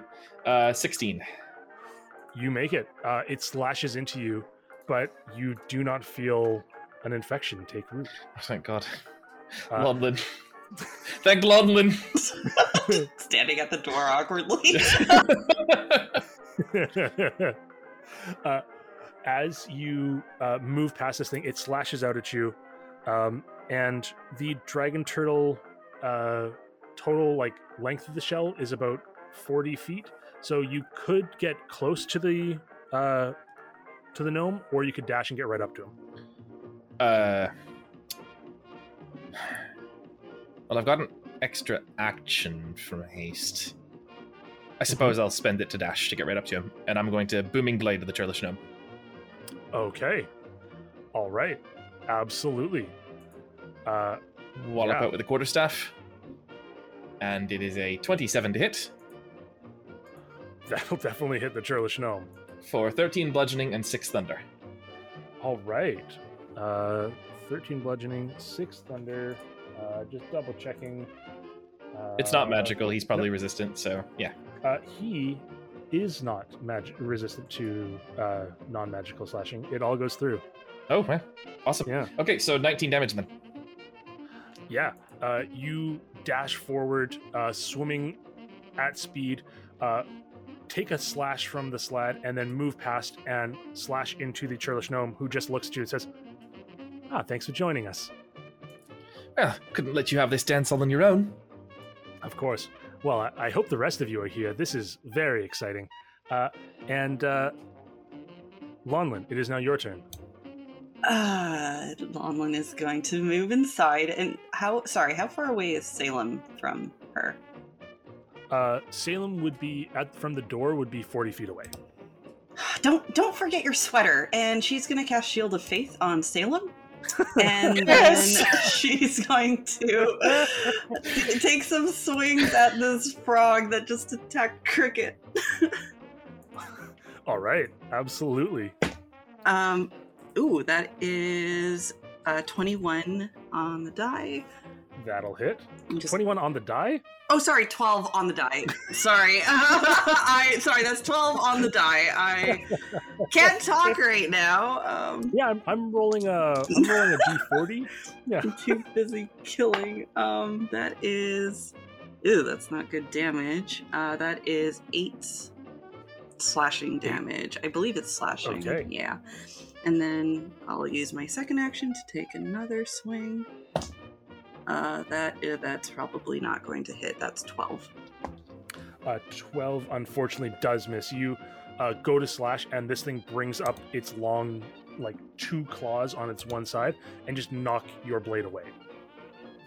Well, Lizette, that's my turn.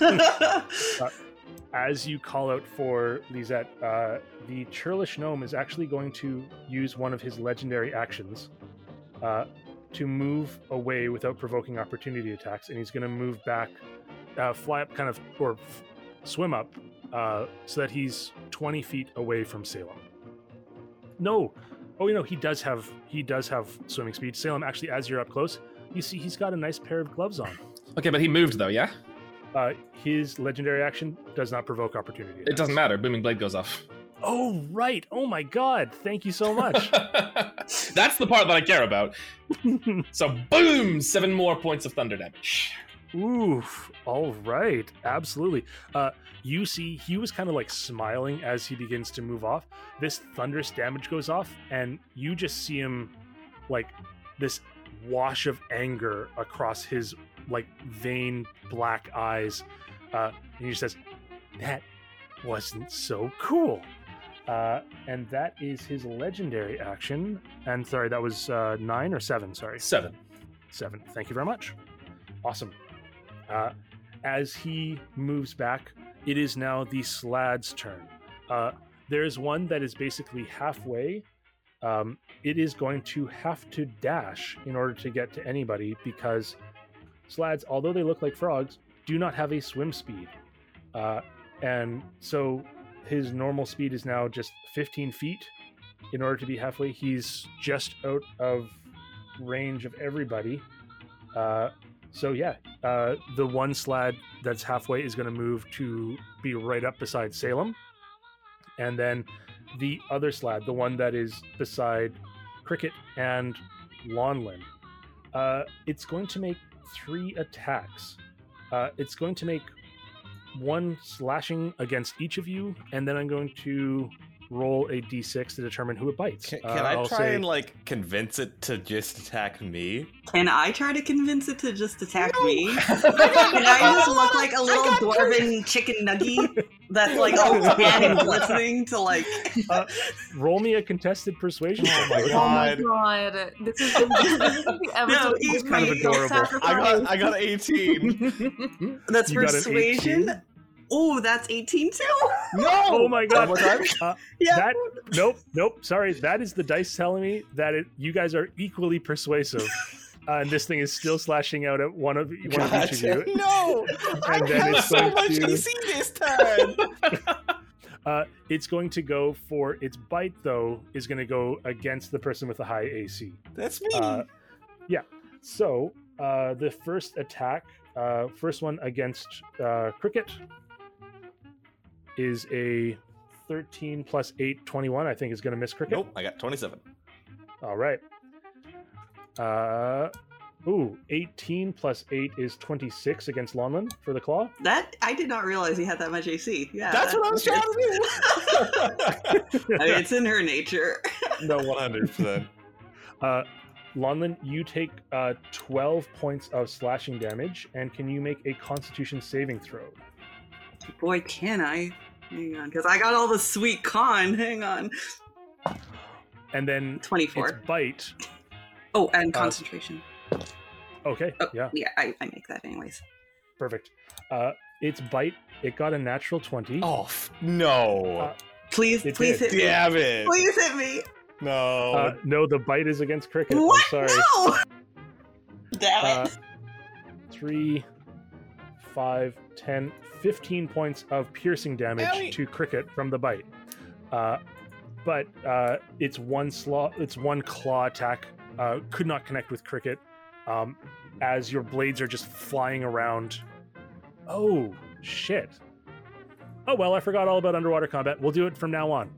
Uh, Oh, yeah, there should have been some disadvantage and such. Okay, uh, it was a mistake for everybody, so now we will do it for from now on. Except I will say that um, I've always felt that monks should be able to attack with their fists underwater because they train so hard to be martial artists. So I would say, uh, yeah, Appreciate that. Yep. Thank I you. would say Salem, you do not have disadvantage, but everyone else with weapon attacks will have disadvantage unless you've got something that works. Do underwater. I have disadvantage on my quarterstaff? I believe quarterstaffs do. Uh, Got it. but we'll, we'll we'll do it. We'll we'll do it for all the ones moving forward. Uh, so it's um, dagger, javelin, short sword, spear, or trident. Oh, so short sword might actually be fine. Uh, I have long swords. That's unfortunate. Cool, cool. All right, cool. Uh, Excellent. Uh, that is the slad's turn. As they kind of move up to towards you, attack, they're just like, uh, and you see that there is a smile creeping across both of their faces as they begin to just get to attack. Um, and uh, it is now the Churlish Gnome's turn. Uh, the Churlish Gnome, having swum away, uh, is just going to say, "All right, I'm. Uh, I only see three. I'm still waiting on one, so that's unfortunate. But you know what? Hey, three's better than none. Uh, and is going to cast a spell. If anybody has counterspell, I think you would all be within uh, distance to uh, the counterspell. I'm not just going to counterspell it. I am going to. Uh, well, do I want to gamble on it? Is it necessary? Yeah, I'm going to subtle counterspell it. He can't counterspell my counterspell. Oh shit! All right. Uh, he begins to cast a spell.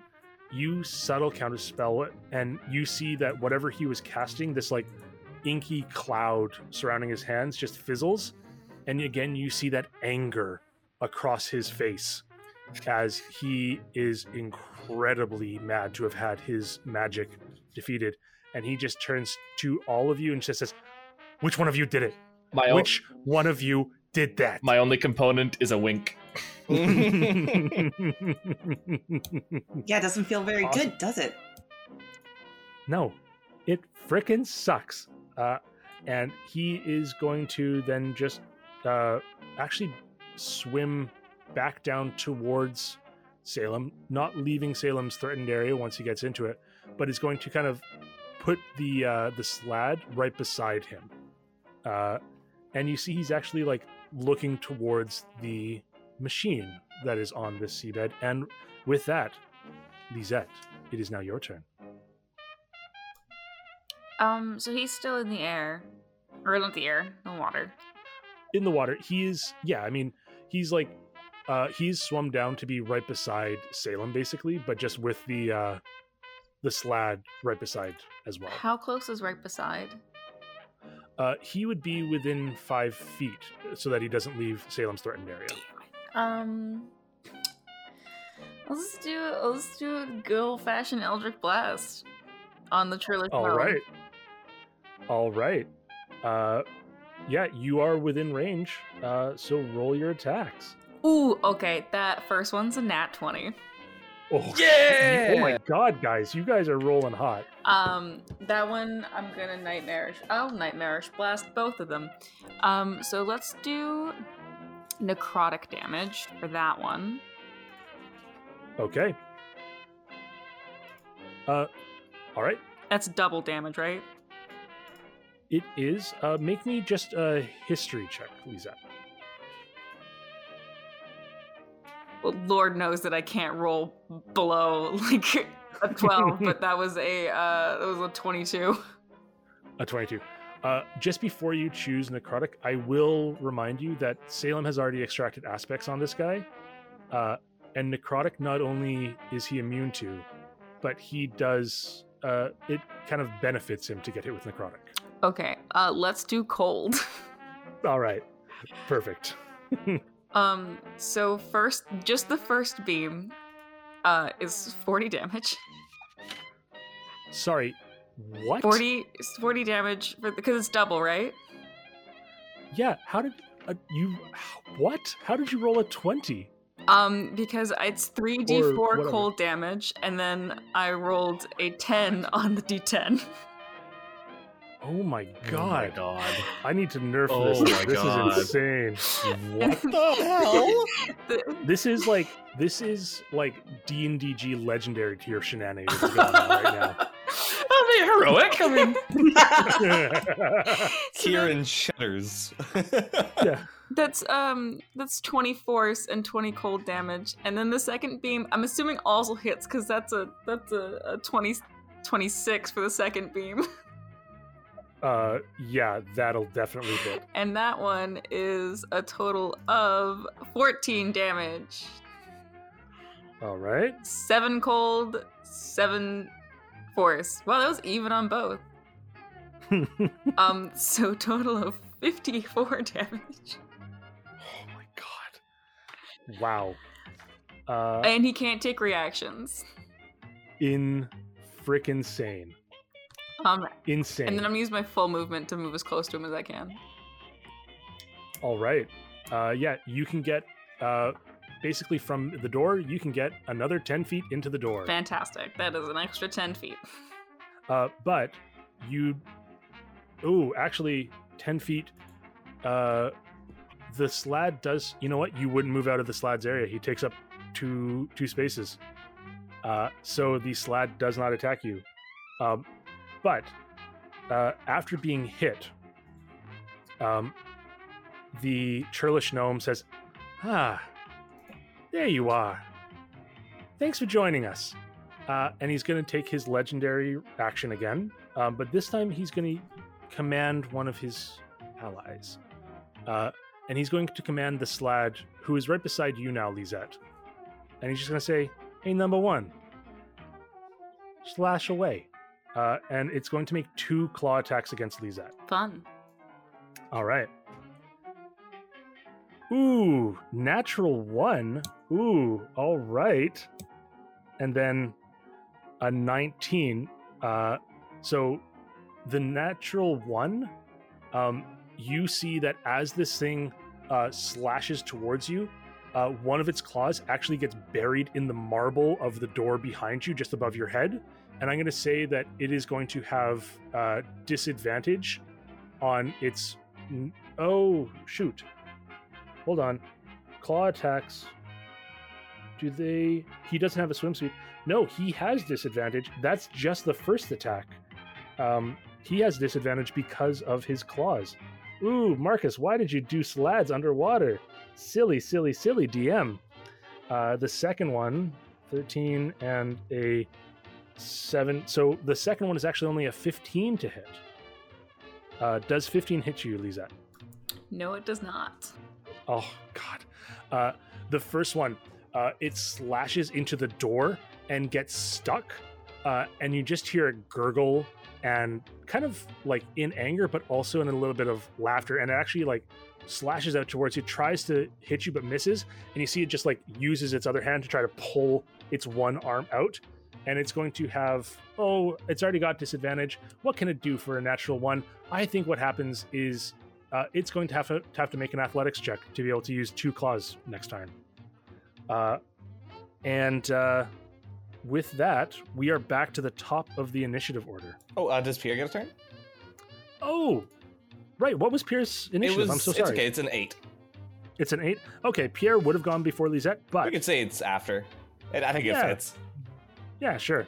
Uh, right. Sorry. Coming. Coming. Uh, Pierre does have a swim speed, so sw- Pierre can move his full movement. Uh, so because people were trying to stealth prior, would Pierre potentially have an advantage on attack because he's hidden? Uh, but Pierre rolled an eleven. Oh, you're right. You're right. Right. Right. Okay. Yeah. Um. Then in that case, uh, Pierre is just gonna make a net attack. I'm pretty sure that's at a disadvantage anyway. Who knows? Maybe one day Pierre will land a net. That's a six. uh, the six again. Uh, this thing, as it's like uh, slashing through the water at Lizette, just happens to slash through Pierre's net. Ah, unfortunate. awesome. Uh, any bonus actions for Pierre? Uh, help action. Okay. Uh, who are you helping? Uh, well, just like Just the against. just, just against the slad that's in the doorway, essentially. Okay, perfect. The next attack against this guy will just be a flat roll because uh, of the advantage negating the disadvantage. Neat. Uh, and with that, Cricket, it is your turn.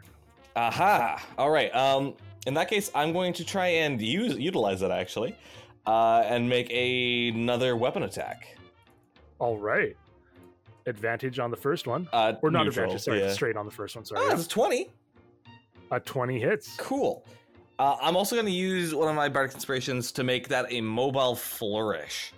So, All right. ah, didn't roll good on that one. Um, I rolled. I've been rolling really bad damage again. I got only six for my base attack, uh, and I rolled a two on my mobile flourish. So, I technically move uh, that slad seven feet away from Lizette. Oh, okay. Awesome. Yeah. As it's like, I think its claw is still stuck in the door, and you push it kind of into the door. Uh, Lizette, this thing is no, like you're no longer in this thing's threatened area.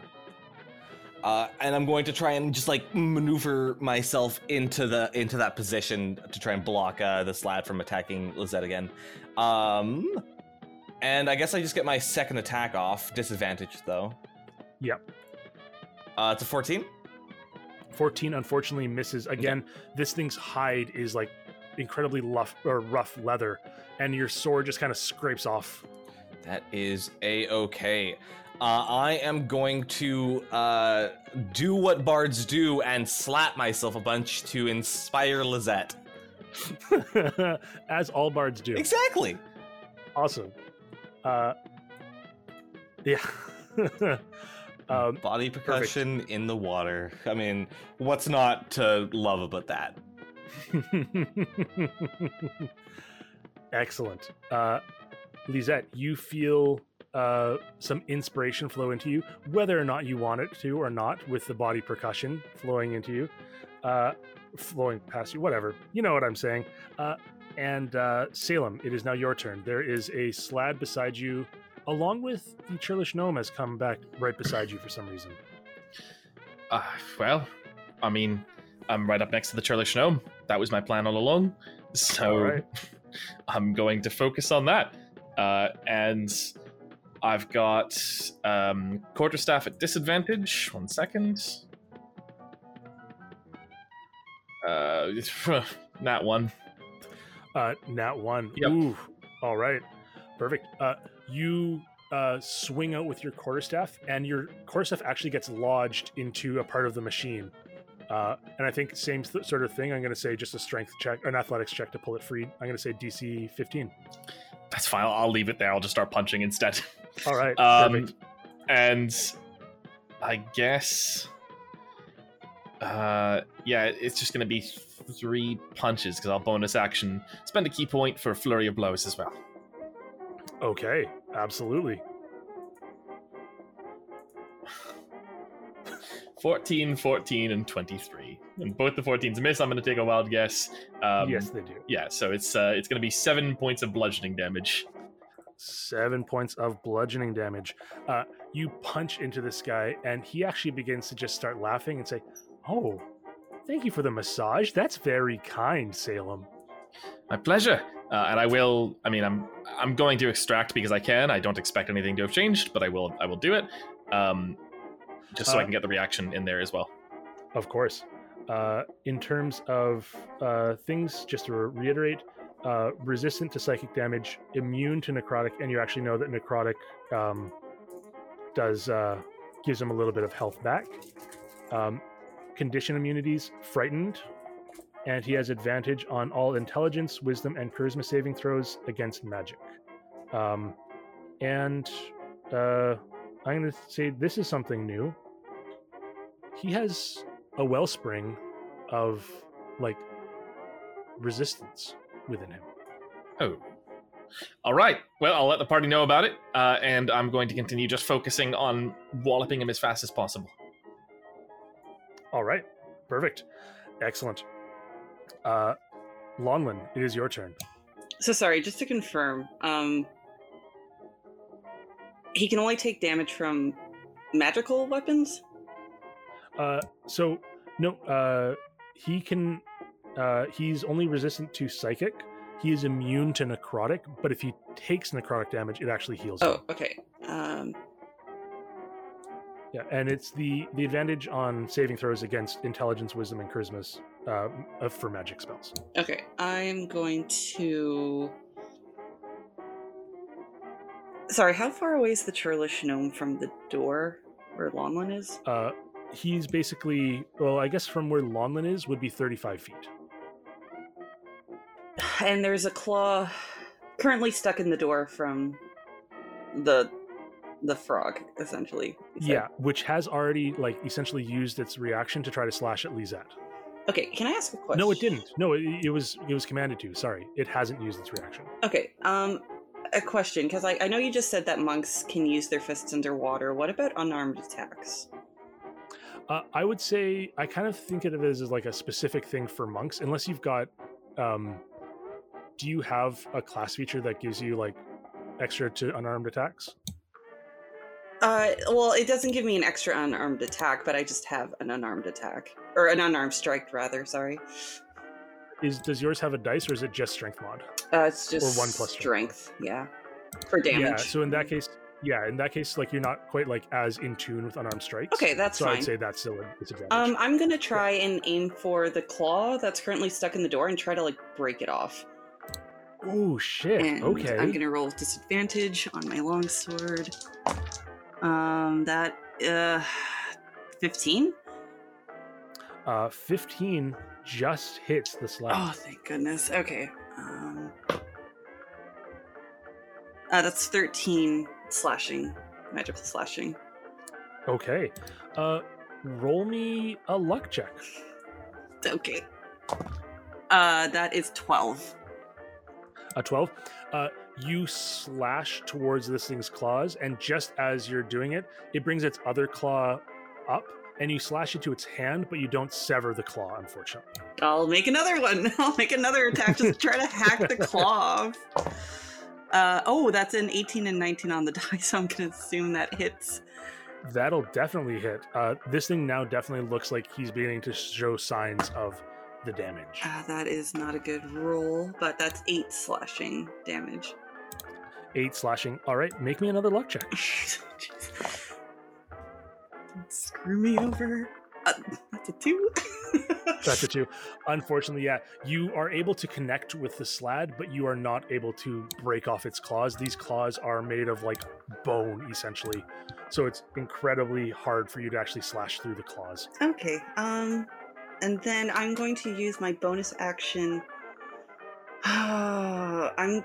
I need to drop concentration on this one. Sorry, Salem.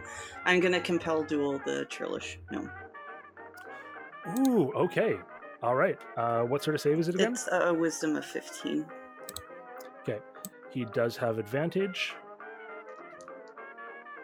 Uh, 19 on the die. Oh, Uh, never mind then. Yeah. All right. Uh, what do you say to compel duel to this guy? I spared you. B- Fight me. uh, as you say that, he's just going to say, You know what? I don't have anything witty to say. I appreciate being left alive, but uh, I, I don't really have any quarrel with you, in fact. Why should I fight you? Uh, my quarrel's with, uh, with my competitor over there. And kind of gestures towards Lizette. Uh, and She flips him off. uh, it is the slad's turn. Uh, there is a slad. It is again right beside Lonlin and Cricket. Uh, and oh, did it would also be right beside Pierre. So Shit. uh, I'm going to roll a d6. One through two is going to be uh, Cricket. Three through four is going to be Lonlin. Five and six is going to be Pierre for his bite attack. Uh, four, it's going to be Lonlin. So it's going to be one slash against uh, one slash against Cricket to start with disadvantage. Uh, is going to miss. Um, oh, and he has to make an athletics check to make his second roll. Ooh, no, his claw is wedged in there. Uh, he cannot make his second claw attack, so instead, one claw still wedged in the door. He's just going to turn around and try to bite Lonlin. Oof, rolling bad. Uh, 9 plus 8, 17 is going to miss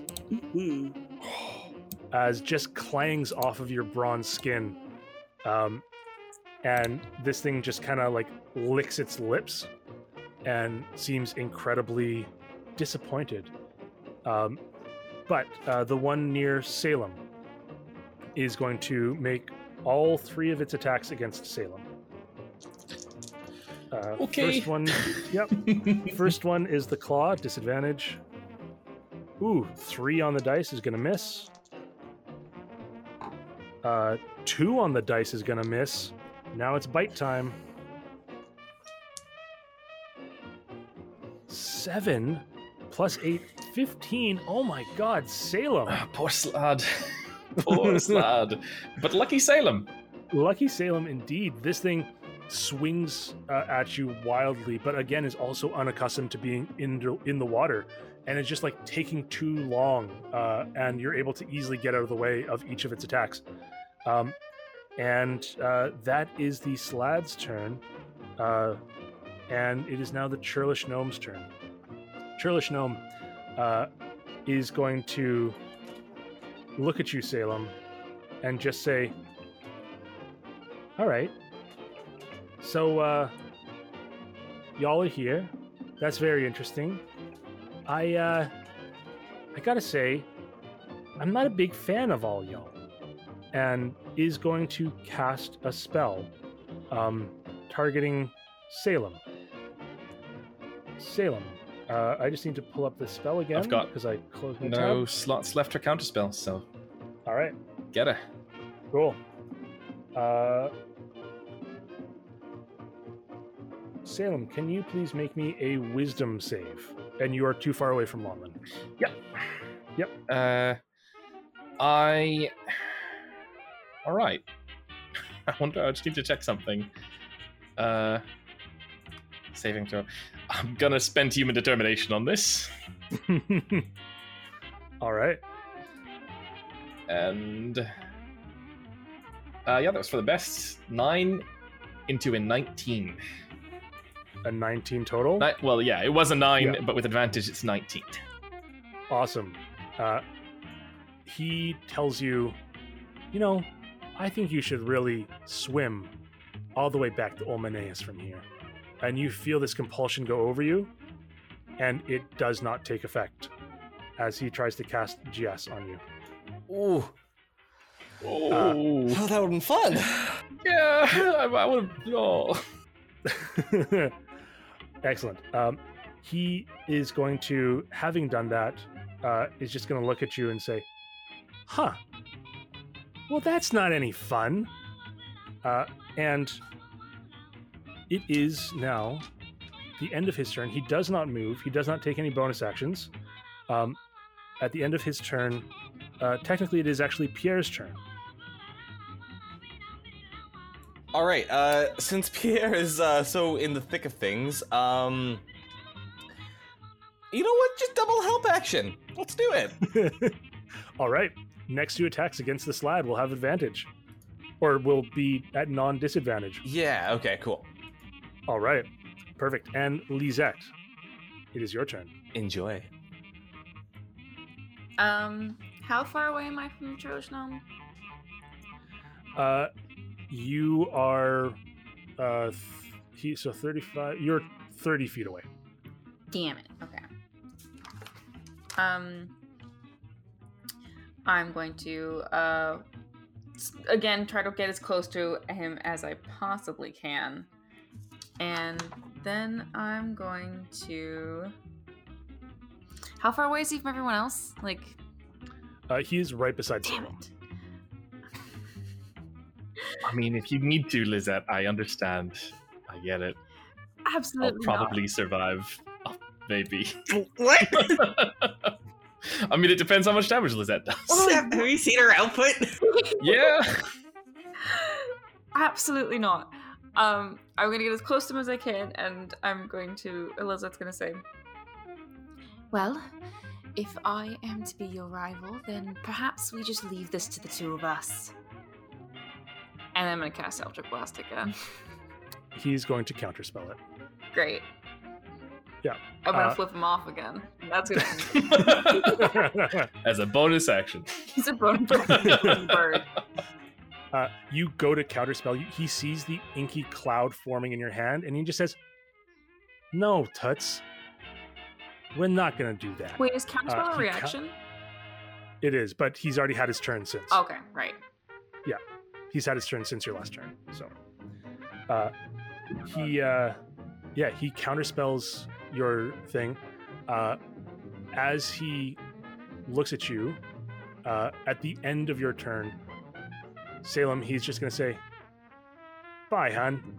Uh, he's going to move away without provoking opportunity attacks, and you see he's going to dip down into the machine, and you're just going to hear a as something begins whirring up.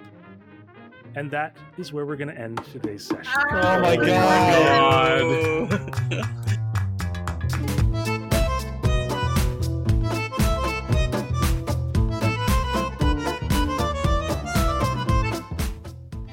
next time for another exciting adventure in the Dirty Twenties.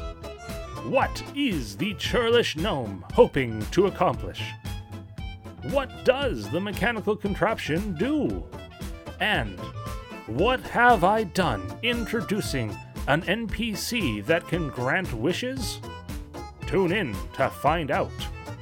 In the meantime, visit www.dirty20spodcast.com, all spelled out, to be the wettest fish in the ocean. If you want to contact us, you can send us an email at dirty20spodcast at gmail.com. We'd love to hear from you, and if you send us any fan art, we'll be sure to add it to the website. Remember to rate, review, and subscribe on whichever podcasting app you use.